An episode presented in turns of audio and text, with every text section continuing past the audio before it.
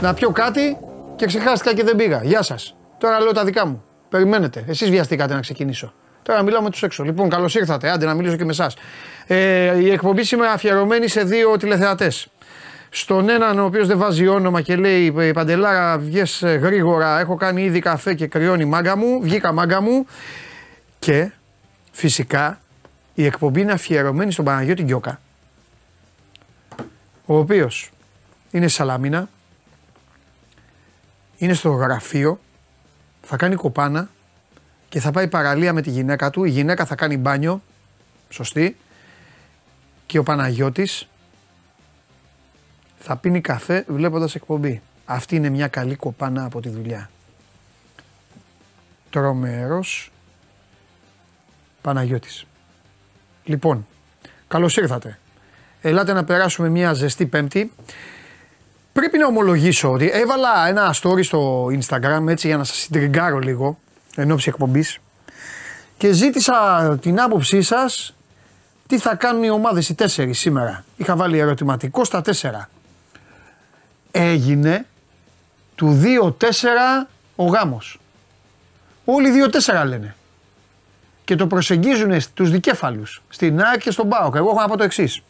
Να κρατάτε μικρό καλάθι, ένα. Δεύτερον, δεύτερον κύριε Ναυροζίδη, κορυφαία και συντάκτη, έχω ξυπνήσει με κακό προαίσθημα για όλους. Εντάξει, ο στρατηγός μέχρι εκεί. Τι άγανα, ο στρατηγός μπάχας με αυτούς. Τους έστειλε και φυλάει. Για να μην ξεχνιόμαστε. Του κάνανε έτσι, του στρατηγού, την πλήρωσες. Εσύ που το έκανες.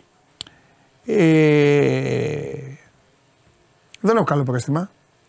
Οι καλοί λογαριασμοί κάνουν τους καλούς φίλους. Το ξεκαθαρίζω. Την εκπομπή τη βλέπετε ολοζώντανη στο κανάλι του σπορτ είκοσι τέσσερα στο YouTube. Ανεβαίνει, μένει on demand. Ανεβαίνει και στο Spotify με τη μορφή podcast και φυσικά μέσω της εφαρμογής TuneIn. Έχει καιρό να παραπονεθεί κάποιος, οπότε μια χαρά δουλεύουν όλα. Ακούτε ολοζώντανη την εκπομπή μας. Ε...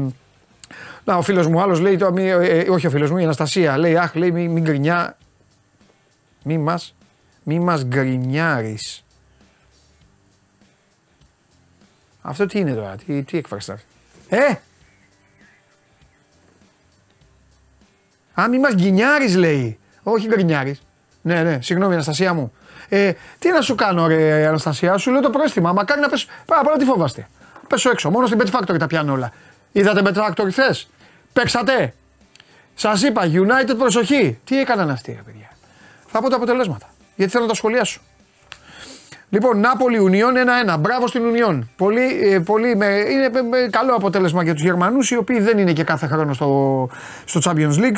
Ε, πήραν ένα πολύ καλό αποτέλεσμα στην έδρα της πρωταθλήτριας Ιταλίας. Σοσιεδάδ Μπενφίκα τρία ένα. Οι Βάσκοι θύμωσαν, περιποιήθηκαν τους Λουζιτανούς. Arsenal Σεβίλη.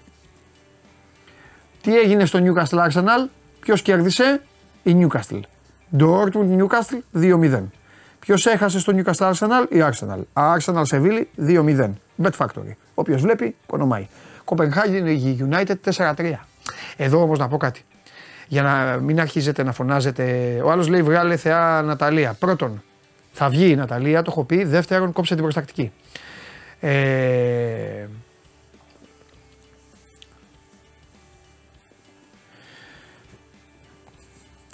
Η κόκκινη, την κόκκινη πλήρωσε η United. Μην τα βάζετε με τον Ντενής που έδωσε χι δύο άντρε τρία και μισό. Είχε και ο ίδιος ε, λίγο τύψεις έξω. Η κόκκινη χάλασε όλο το παιχνίδι που δόθηκε στο Ράσφορντ. Ε, έχασε η Παλμέιρα τώρα από Παντενής. Τέλος πάντων. Μπάγκερν Γαλατάσαράι δύο ένα. Ο Πακαμπού έβαλε γκολ. Ο Χωριανόπουλος θα πρέπει εδώ να έρθει να λογοδοτήσει. Ε, ο Χάρι Κέιν. Άλλο επίπεδο. Αιτχόβεν Λαντς ένα μηδέν. Μάτς για πολλά γκολ, έκατσε στο, στο, στο ένα γκολ και με πολύ βροχά. Η Ρεάλ έφαγε την Μπράγκα τρία μηδέν και Σάλτσμπουργκ Ίντερ μηδέν ένα. Όμορφα και απλά. Και εμείς εδώ ε, προχωράμε. Με ρωτάνε τώρα εδώ φίλοι μου αν βλέπω εύκολο τον ΠΑΟΚ. Τα είπα χθες για τον ΠΑΟΚ. Έχω δώσει. Για τον ΠΑΟΚ έχω δώσει ακριβές σκορ να παίξετε. δύο ένα, τρία ένα, τέσσερα ένα. Απόδοση τέσσερα. Και αφού λέω για την Pet Factory, μην τα λέω μόνος μου, έλα μέσα.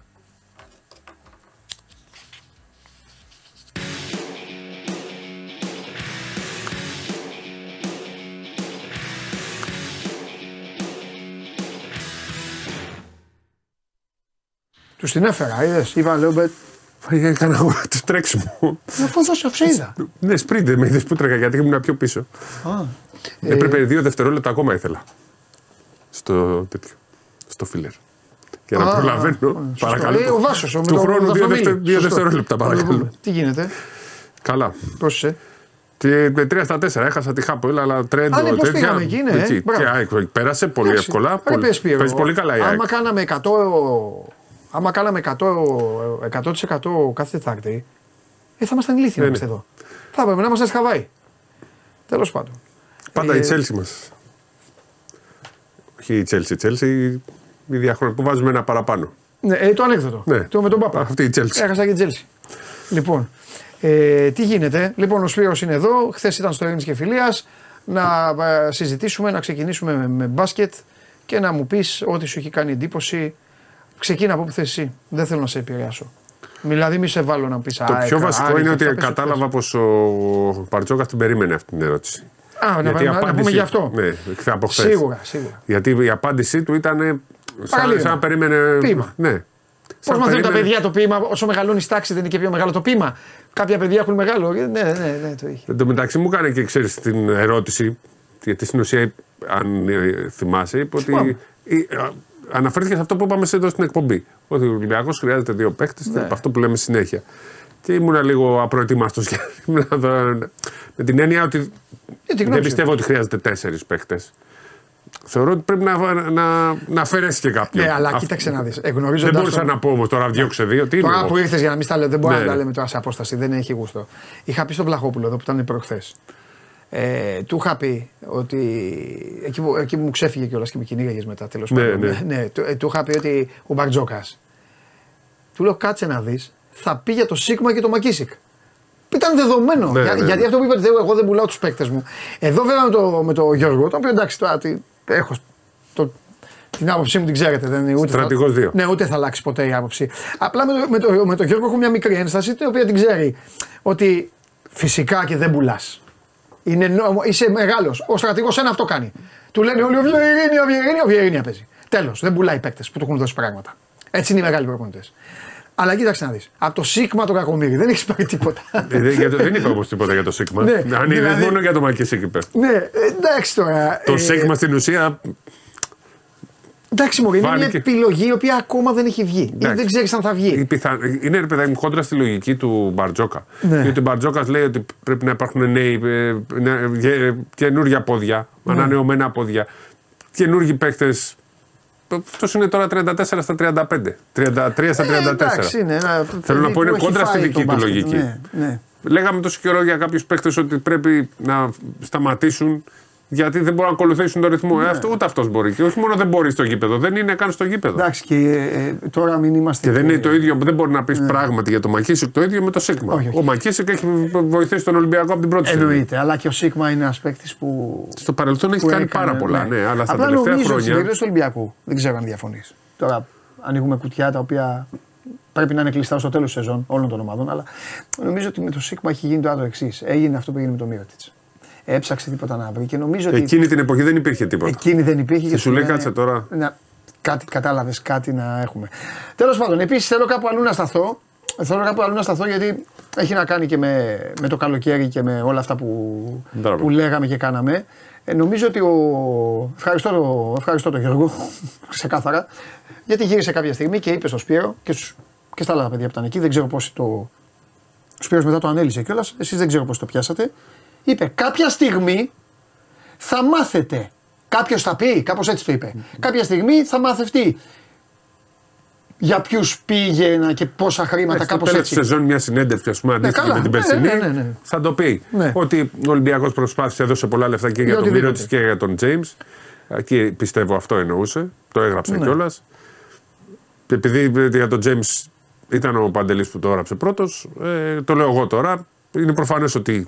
Δεν το είπε, αλλά αυτό εννοούσε και για τον Τζέμ και για τον Μύρωτης που λίγο πολύ είναι κάτι που έχει συζητηθεί πάρα πολύ. Ε, δύο διαφορετικές περιπτώσεις που δεν προέκυψαν. Νομίζω ότι με τον Μύρωτης είναι ξεκάθαρο και ο Μύρωτης δεν ήξερε τι ήθελε το καλοκαίρι και έλεγε σε όλους ναι. Ε, απλά ο Ολυμπιακός ήταν ο πρώτος που πήρε το ναι και δεν ήξερε με τι είχε να κάνει. Νομίζω ότι ο Μύρωτιτς ήταν ένας πολύ μπερδεμένος άνθρωπος του περασμένου. Ναι. Καλοκαίρι για τον Τζέιμς, νομίζω ότι τελικά το ότι η Μονακό δεν, το, δεν τον άφησε. Δεν βρέθηκε, δεν ναι. βρέθηκε χρυσή τομή. Δεν βρέθηκε χρυσή τομή, γιατί είναι ένας παίκτης με συμβόλαιο, ήταν λίγο διαφορετικό. Ε, να σου πω τώρα, ε, εγώ θεωρώ ότι... ότι όλο αυτό που λέμε συνέχεια ούτως ή άλλως ισχύει, ότι ό,τι κινείται, έχω πει εγώ ότι κινείται ευρωπαϊκά. Όταν λέω ευρωπαϊκά, θέλω να το ξεκαθαρίσω για να καταλαβαίνει ο κόσμος. Ο πρώτος στόχος του Μπαρτζόκα είναι να πάρει παίκτη, αν μπορεί, που να ξέρει την Ευρωλίγκα. Αυτό λέω. Νομίζω ότι είναι δεδομένο ότι αν πάρει, θα πάρει παίκτη που ξέρει την Ευρωλίγκα. Εντάξει, παιδί μου, δεν ξέρω τώρα άμα βρεθεί. Φύγει ο Πετρούσεφ από τους Kings και είναι παίκτης που ξέρει την Ευρωλίγκα. Ακριβώς. Και νομίζω ότι αυτό το όνομα βάσει των όσων.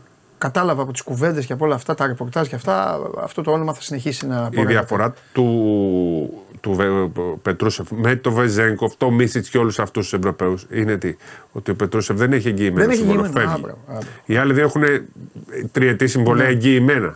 Ναι. Έστω για τις δύο χρονιές. Τα είπαμε, αυτά τα είπαμε. Λάζαρη, είσαι στη Γερμανία, σ' αγαπώ πολύ. Σταμάτα να ρωτάς πράγματα που έχουμε πει. Έχουν φαγωθεί με το Μίσιτς και αυτά. Τα έχουμε πει. Τα είπαμε προ, προ, προχθές. Τα, προχθές τα για γράψαμε, να βοηθήσουμε. Τα έχουμε πει. Α, έχουμε γράψει κιόλας. Εντάξει. Δηλαδή, ακούστε και το podcast παιδί. Που είπαμε χθες με τον Χάρη Σταύρο. Μα όποιο όνομα σας έρεσε, εσύ είναι και άλλες ομάδες. Έχει εγγυημένο συμβόλαιο παίκτης.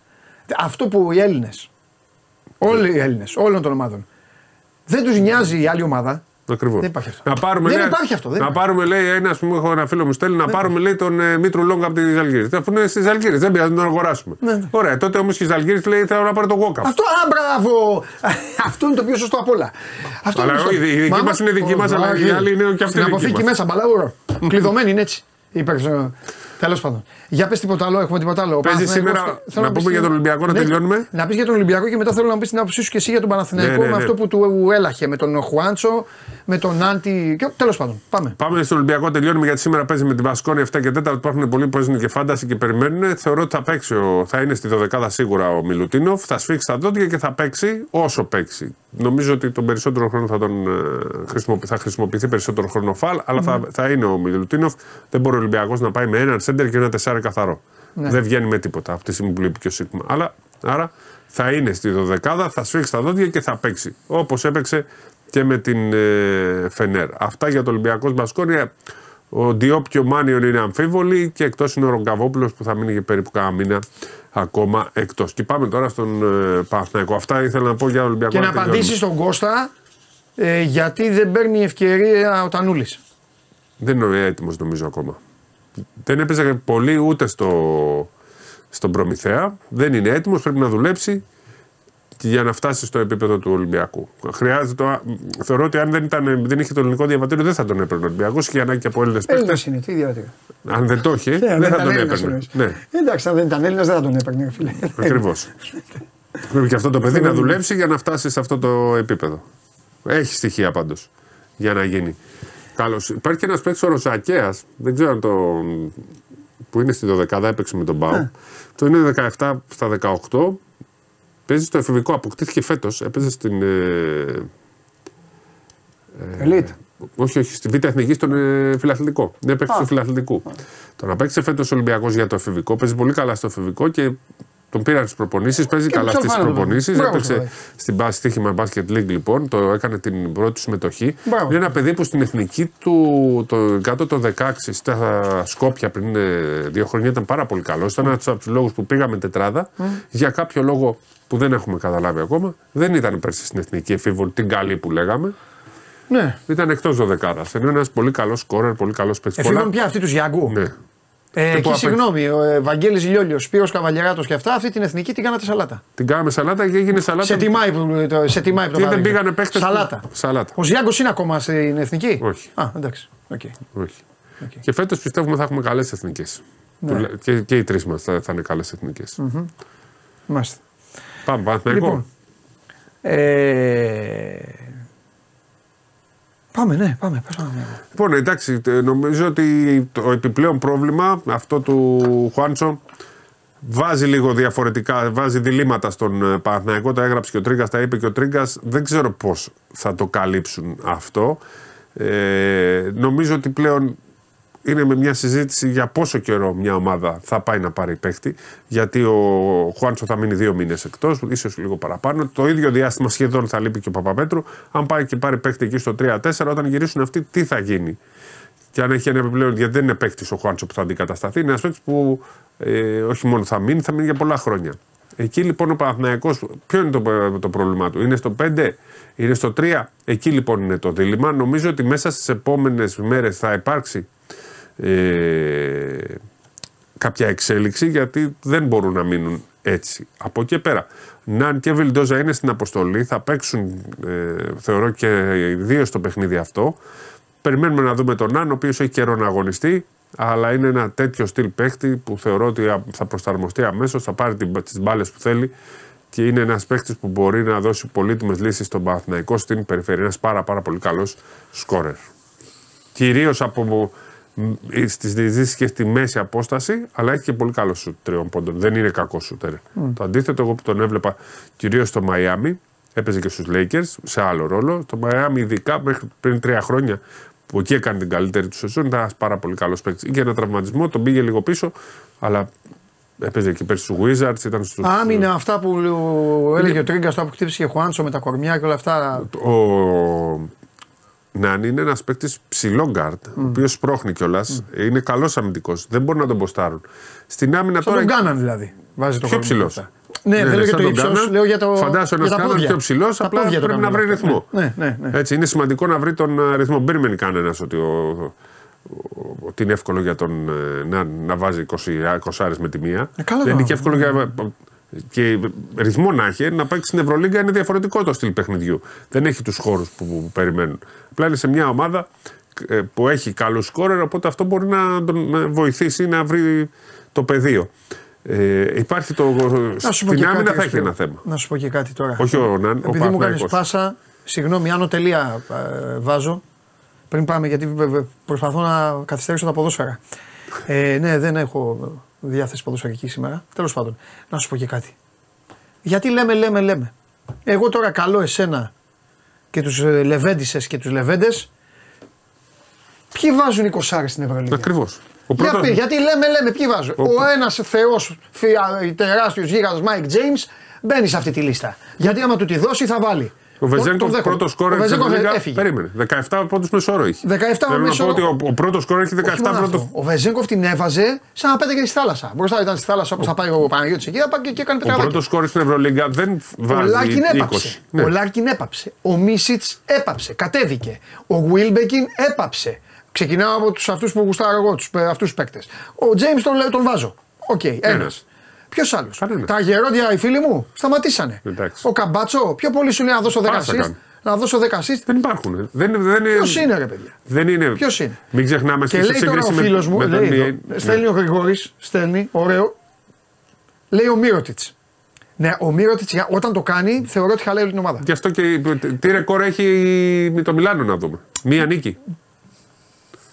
Η μεταγραφή αυτή ήταν πήγε ο Μύρωτιτς για να περνάει καλά μου και τα λέγαμε τότε. Μία νίκη έχει το Μιλάνο. Τις πιέσεις της Ελλάδας. Δεν είναι απαραίτητα καλό να βάζει κάποιος εικοσάρες. Και ειδικά έτσι όπως τις βάζει ο Μύρωτιτς με πολλές μπάλες. Δεν είναι αυτό. Δεν, δεν είναι και εύκολο. Ναι. Λέει ο άλλος, ο Πάντερ.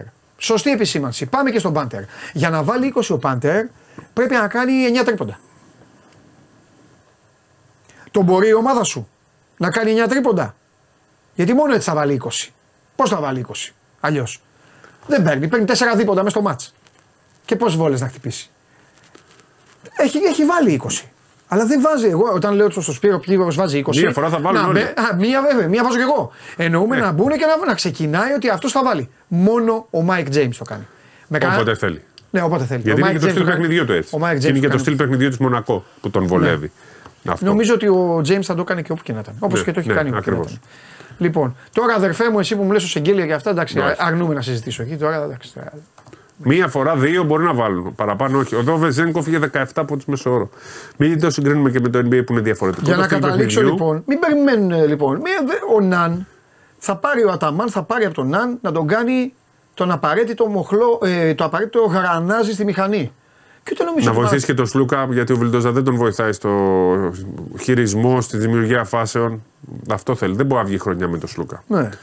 Ε, Να περιμένουμε λοιπόν να δούμε τον Άρη και να θυμίσουμε και να συγκρίνουμε, όταν συγκρίνουμε το Ν Μπι Έι, ότι στο Ν Μπι Έι υπάρχουν οκτώ λεπτά παραπάνω αγώνα. Γι' αυτό και υπάρχουν πιο πολλοί scorers, πιο, μεγάλος, πιο μεγάλη μεσοόρη. Όπως επίσης και ότι στο Ν Μπι Έι βολεύει περισσότερο το ένας εναντίον ενός και μπορούν οι παίκτες να έχουν περισσότερους χώρους. Δεν υπάρχουν βοήθειες εκεί, απαγορεύεται λόγω της ε, αντικανονικής άμυνας. Δεν μπορεί να κάθεσαι μέσα στη ρακέτα παραπάνω από τρία δευτερόλεπτα. Γι' αυτό και οι Ν Μπι Έι όταν παίζουν στο, με κανονισμούς φίμπα δυσκολεύονται. Δεν είναι το ίδιο για αυτούς. Έτσι, να το θυμίσουμε και αυτό. Και αυτός, και αυτό ίσως ήταν κάτι που είπε ο Μπαρτζόκας, πόσοι από το start του Ν Μπι Έι έρχονται και παίζουν έτσι. Δεν είναι εύκολο για τους παίκτες του Ν Μπι Έι να προσαρμοστούν αμέσως. Κάποιοι θα το κάνουν. Ο Τζαμπάρι Πάρκερ, ας πούμε, παίζει καλά. Ναι. Ο Γόκερ δεν παίζει. Και ο, ο Κεμπαγόκερ δεν παίζει καλά. Έτσι. Απόψε είναι τα δεκαπέντε παιχνίδια. Έγιναν. Α, γίνανε. Ναι, ναι.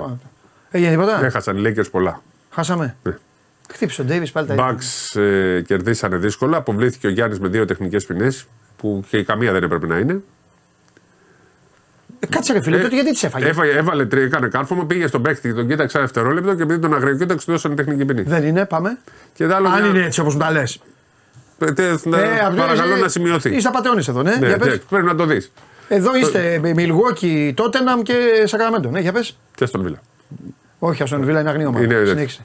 Ε, ο, ο Σάσα δεν έπαιξε το δευτερόλεπτο. Η δεύτερη, περίμενε. Α, η πρώτη, αυτή ήταν η δεύτερη που αποβλήθηκε. Η πρώτη για μια διαμαρτυρία ήπια στον, προ, στον διαιτητή. Πού το ξέρεις ότι ήταν ήπια. Ε, την είδα τη, το βίντεο. Τι έπατε να είσαι, ρε. Τι έπατε, και εγώ μπαγγελάω για να σε βρίζω. Πλάκα μου κάνει. Τι λέει ρε παιδιά, θα τρελαθούμε, ρε. Τι είναι αυτός. Αυτά για να κάνουν οι ποδοσφαιριστές, ρε. Ε, σωστό. Για, για πες για τον Σάσα. Σε μάτς παράτασης κέρδισαν οι Σακραμέντο Kings. Πόσο έπαιξε ο Σάσα. Ε, ναι. Ναι. Πρώτονται που δεν έπαιξε καθόλου. Για δούμε. Δεν το περίμενα για να σου πω την αλήθεια. Κερδίσαμε το ζόρι βέβαια στην παράταση. Φαντάσου ξύπνησα για να πάω στο σχολείο και παίζανε ακόμα. Τι είναι αυτό το πράγμα με το Ν Μπι Έι. Ναι. Εντάξει, είναι διαφορετικό. Είναι η δύση, η δύση. Εντάξει. Λοιπόν, πάμε. Ε, πες, ε, έλα εδώ αεκάρα, φωνάζει ο φίλος μας. Πολύ καλή ΑΕΚ, το ναι. είχαμε πει, το είχαμε προβλέψει. Όσοι μας ακολούθησαν θα έχουν βγάλει και τα χρηματάκια τους. Βρίσκει ρυθμό, παίζει ωραίο μπάσκετ και είναι μια ομάδα που θα πρωταγωνιστήσει σίγουρα. Πιστεύω θα φτάσει πολύ μακριά στο Champions League. Φτιάχνεται κάτι ωραίο με τον Πλάθα και γενικά εκεί στην ΑΕΚ. Και Ν Μπι Έι έχει. Και Ν Μπι Έι έχει. Αν δεν είχαν τιμωρηθεί, θα, θα γέμιζε το γήπεδο πιστεύω. Ε, αφού κάνανε βλαγίες παίξει. Ανοησίες. Ε... Πολύ καλή ΑΕΚ και ο Άρης πάρα πολύ καλός. Έχανε... Και είχε και, πήγε και κόσμος. Πήγε, ναι, πηγαίνουν. Πηγαίνουν σε όλα. δέκα είκοσι Πούλμαν και φύγανε με Πούλμαν. Κοντά είναι βέβαια το Μαυροβούνιο. Ε, εξήντα σαράντα εννιά χάνανε, εξήντα εξήντα τρία το κάνανε. Ναι. Σε ένα μάτσο που ήταν το απόλυτο outsider, δεν το περίμεναν πολύ. Πολύ καλός ο Κατσίβελης εκεί στο τέλος, έβαλε δύο καλαθάρες και πέρασε μπροστά. Ο Άρης, γενικά βλέπουμε ότι και Άρης και ΑΕΚ παίζουν καλά στην Ευρώπη. Και μπορούμε να ευχαριστιόμαστε παιχνίδια και την Τρίτη και την Τετάρτη. Όποτε παίζουν, βέβαια και οι δύο έπαιξαν την Τετάρτη στην προκειμένη ναι. περίπτωση. Ο Πάκ δεν είχε αγώνα αυτή τη βδομάδα. Στο Champions League παίζουμε μία, μία εβδομάδα και ναι. για το Περιστέρι είπαμε ότι έχασε την ε, Τρίτη. Είχαμε και αγώνες του Κυπέλου Ελλάδας για τις ομάδες των εθνικών κατηγοριών. Να θυμίσουμε ε, για άλλη μια φορά. Σχηματάριο Πανίνης, πρέπει να μας πεις. Τραυματίστηκε όμως ο Playmaker στην αρχή του σχηματαρίου, γι' αυτό δεν το ξέραμε. Mm. Δηλαδή ο Βασιλόπουλος δεν έπαιξε. Στον γόνατο ήρθε ογδόντα ενενήντα, κέρδισε ο Πανιώνιος. Από εβδομήντα οκτώ εβδομήντα οκτώ λίγο πριν τη λήξη. Έλα. Πήγε ογδόντα ενενήντα με πολύ καλό το Μιλντίγεβιτς. Okay. Τον θυμάσαι το Μιλντίγεβιτς. Τον θυμάμαι. Ναι. Ο οποίος είναι πολύ καλός σουτέρ και παρότι έρχεται από τον πάγκο, έχουν καλούς τον Γκίκα, τον Καρλαμανάκη, τον Βεργίνη. Είναι και ο Μιλντίγεβιτς ένας πολύ καλός παίχτης. Ο Πανιώνιος που άμα αρχίσει και κερδίζει και εκτός έδρας, θα μου πεις κύπελο, δεν είναι πρωτάθλημα. Ε, νομίζω ότι δεν θα έχει αντίπαλο πλέον στην ε, Elite League. Ναι. Ε, Φτάνει η ώρα της μεγάλης επιστροφής. Ε, ναι, πρέπει, πρέπει, πρέπει, ναι. Δεν έχει το γήπεδο ακόμα. Ε, ίσως αναγκαστούν να παίξουν στο Μήλον, ίσως στο Φάληρο, αλλά θα φτιαχτεί και το γήπεδο με τον νέο δήμαρχο. Βγήκε πάλι ο Κουτελάκης, mm. που είναι Πανιώνιος και mm. αγαπάει την ομάδα. Οπότε θα εμπιστευτούν οι διαδικασίες. Πέρασε και ο Μήλωνας. Φτάσαμε στην οκτάδα και η Μύκονος πέρασε. Έχει ωραία ζευγάρια. Νομίζω ότι πάμε και ο Παπάγος που πέρασε από τον Κόρυβο. Ωραία μάτς. Κυπέλου, ακόμα και η ομάδα Γάμα Εθνικής, ο Χολαργότης κόλεψε το Μίλωνα, στο τέλος πήραν το μάτς. Φτάσαμε στα προημιτελικά, οι τέσσερις που θα προκριθούν πάνε στο Final Four του Κυπέλου Εθνικών Κατηγοριών. Αυτό είναι το δικό τους. Ο νικητής παίζει Final με τους επτά πρώτους. Final Eight. Στο final λέει εφτά πρώτους της Basket League στον πρώτο γύρο. Ναι. Στη Στίχημαν Basket League εφτά πρώτοι παίζουν στο κύπελλο, ναι, μαζί με τον όγδοο ναι, του, ε, που θα γίνει στο Final Eight, που θα γίνει το Φεβρουάριο, και θυμίζουμε ότι θα γίνει και το Final Four των γυναικών. Το τελικό της Κυριακής θα είναι την ίδια μέρα με τον τελικό των ναι, ανδρών. Αρκεί να το κάνουν πιο σωστά. Που δεν θα παίξει ο Ολυμπιακός να... Παναθηναϊκός όμως τον τελικό. Δεν κατάλαβα. Στις γυναίκες δεν θα είναι ο Ολυμπιακός Παναθηναϊκός στον τελικό με τίποτα. Παίζουν πρώιμη τελικό. Έχει γίνει κλήρωση και έχουν βρεθεί. Οπότε θα δηλαδή και ένα ενδιαφέρον το, το, το χαλάσαν, ναι, το κάψαν ναι, γι' αυτό. Όπως πέρυσι. Τουλάχιστον φέτος μην βάλουν την ομάδα της Α2 να πάρει τη θέση του Παναθηναϊκού. Λέω γιατί ο Παναθηναϊκός μπορεί να είναι πρώτος. Όπως πέρυσι ήταν ο Ολυμπιακός και πήρε τη θέση του. Νομίζω ότι το σωστό πρέπει να είναι ο όγδοος. Το σωστό πρέπει. είναι να είναι ο όγδοος και να παίξει με τον πρώτο. Αν το χάρει ότι είναι. Και τι να κάνουμε. Λοιπόν. Ε, ωραία. Τι άλλο. Δεν έχει τίποτα άλλο. Ε, εμείς φάγαμε αρκετή ώρα, είπαμε τι άλλο θέλεις να σου πω. Τίποτα, μη στενοχώρησες. Να δούμε και τα άλλα μάτς λίγο. Ποια, ναι, εννοείται, μπράβο Σπύρο μου, μπράβο. Πάλτε μας κάρτα παρακαλώ. Σιγά μην πάω εγώ, κάθομαι εγώ να μιλάω με τον Τζιομπάνογλου, που τον έχουν πάρει χαμπάρι. Εδώ μου στέλνει ο άλλος και λέει βγάλε το, βγάλε το Σάβα να μας πει για το μεγάλο προπονητή από την Ουρουάη. Χαμπάρι σε έχουν πάρει. Αλλιώς τον λες, αλλά αντιγραφές στα αξιώματα που δίνω εγώ δεν δέχομαι για κανένα προπονητή. Ένας είναι ο μεγάλος. Λοιπόν. Ο Ολυμπιακός παίζει εφτά και τέσσερα. Χρονικά είναι από τις λίγες φορές που είναι πρώτος λόγω Europa League και εκεί. Το παρεμβατά χθες μας. Αν που φώναξες. Ωραία. Πάμε. Έφες Κάουνας. Λοιπόν, να θυμίσω, αφού το λέμε τώρα, μπορεί να μην το χαράν ήταν από τα αρχή συντονισμένοι. Ο Μιλουτίνοφ θα είναι από ό,τι φαίνεται δωδεκάδα. Έξω ο Μακίσικ και ο Σίγμα. Ναι. Απ' την άλλη πλευρά, ο Μάνιον και ο Ντιόπ είναι αμφίβολοι και εκτός είναι ο Ρογαβόπουλος. Ναι. Εφές ή Έφες, όπως ε, και να την πούμε τώρα, με τη Ζάλγκιρις. Ε, δύο ομάδες που δεν έχουν ξεκινήσει καθόλου καλά. Νομίζω ότι η Έφεση πρέπει να πάρει κάποια στιγμή την νίκη. Κοιτάξτε, δηλαδή, άμα η Έφεση χάσει, θα, φύγουν, θα, φύγουν, θα, ναι. θα έχει θέματα απόψε. Δεν, δεν παίζει καθόλου καλά ο Τόμψον μέχρι στιγμής. Δεν έχει προσαρμοστεί. Ένας παίκτης δυόμισι εκατομμύρια ευρώ. Δεν έχει προσαρμοστεί γιατί δεν έχει το σουτ. Αυτά είναι που, αυτά είναι που λέμε και να βλέπει και ο κόσμος. Δεν ξέρεις. Ναι. Τι μπορείς να σκεφτεί. Λέγαν όλοι να πάρει τον Τόμψον, τον Τόμψον, τον Τόμψον. Ο, ο, ο Williams Γκος παίζει πολύ καλύτερα από τον Τόμψον και είναι τη μισή τιμή. Ένα τρίτος σχεδόν. Ο Γκος είναι μια χαρά. Ο Γκος για τη δουλειά ναι. του κάνει περισσότερα από όσα κάνει. Ζάλγκιρις... Το πρόβλημα του Ολυμπιακού είναι ψηλά. Ναι. Ο Γκος μια χαρά. Πάμε. Ναι, και νομίζω και παρέρεται σε αυτό το. Ο, ο, ο... Μπαρτζόκας ότι πάει προς τα εκεί πλέον. Λοιπόν, Μακάμπι Μπάγερν. Στο. Στη Χάλα Παϊόνιερ. Τον Νίτο φάγατε, ε, να προσδίδετε. Τέλος πάντων. Μπάγερ Λεβερκούζεν. Ε, θυμάσαι. Μπάγερ Μπάγερ. Αυτό το ήταν από τα πρώτα ναι. μαθήματα που κάναμε. Πάμε. Λοιπόν, Μακάμπι Τελαβίβ Μπάγερ. Ναι. Λοιπόν, η Μακάμπι παίζει στο Βελιγράδι, στη Χάλα Πιονίρ. Είναι και κλεισμένο των θυρών το μάτς. Ουδέτερο γήπεδο. Ε, έχει πάει καλά η Μακάμπι. Έχει κάνει κάποιες εκτός έδρας σημαντικές νίκες. Και η Μπάγερ όμως έχει καλό ρόστερ, νομίζω ότι θα είναι ένα ισορροπημένο μάτς. Παρτίζαν Φενέρμπαχτσε. Ε, για την Παρτίζαν δεν παίζει ο Πάντερ, έχει τραυματιστεί. Θα, δεν ξέρουμε ακόμα πότε θα γυρίσει. Είπε και ο Μπράντοβιτς χθες ότι δεν περπατάει και δεν μπορεί να τρέξει καν. Φενέρ έχει έξω τον Πιέρ που χτύπησε κατά τη διάρκεια του αγώνα με τον Ολυμπιακό. Και καλάθι Γκούντουριτς. Συν ότι λείπει και ο Σαν Λί. Οπότε και έχει άλλη μια απουσία. Δεν θυμάμαι έναν Τούρκο παίκτη που δεν είναι βασικός, αλλά. Είναι πολλές οι απουσίες και μόνο ο Πιέρ να έλειπε ήταν πρόβλημα. Τώρα που λείπουν και όλοι αυτοί είναι πολύ μεγαλύτερο. Αν πει και η Παρτίζαν δεν έχει τον ε, Πάντερ, αλλά οι απουσίες είναι πολύ μεγαλύτερες της Φενέρ. Και Μιλάνο Βαλένθια. Ε, το Μιλάνο δεν παραπατάει. Δεν μπορώ να πω με σιγουριά ότι μπορεί να κερδίσει αυτό το μάτι. Η Βαλένθια δεν είναι τίποτα σπουδαίο, αλλά είναι μια καλή ομάδα μέχρι τώρα της EuroLeague. Παίζει καλό μπάσκετμπολ. Είναι ένα ανοιχτό παιχνίδι που αν θέλει να μείνει στη διεκδίκηση έστω και τον play-in θα πρέπει να αρχίσει να κερδίζει το Μιλάνο. Και το Real Virtus Bologna υπάρχει διαφορά δυναμικότητας, η Virtus έχει ξεκινήσει καλά τη σεζόν, αλλά θεωρώ ότι η Real είναι σε άλλο επίπεδο πλέον και δεν θα κάνει την πρώτη ήττα σε αυτό το μάτς, ειδικά μέσα στην έδρα της. Για τα αυριανά μάτς θα τα πούμε αύριο. Και αύριο, Άλμπα Βερολίνου να τα θυμίσουμε όμως, Άλμπα Βερολίνου Παναθηναϊκός. Βγάλτε λίγο ρε παιδιά να την ξαναδώ, παρακαλώ. Ωραία. Μπαρτσελόνα Αστέρας. Μπαρτσελόνα Αστέρας και Μονακό Βιλερμπάν. Ε, για την Άλμπα Βερολίνου Παναθηναϊκός. Να πούμε ότι θα είναι περίπου χίλιοι οπαδοί του Παναθηναϊκού στο γήπεδο.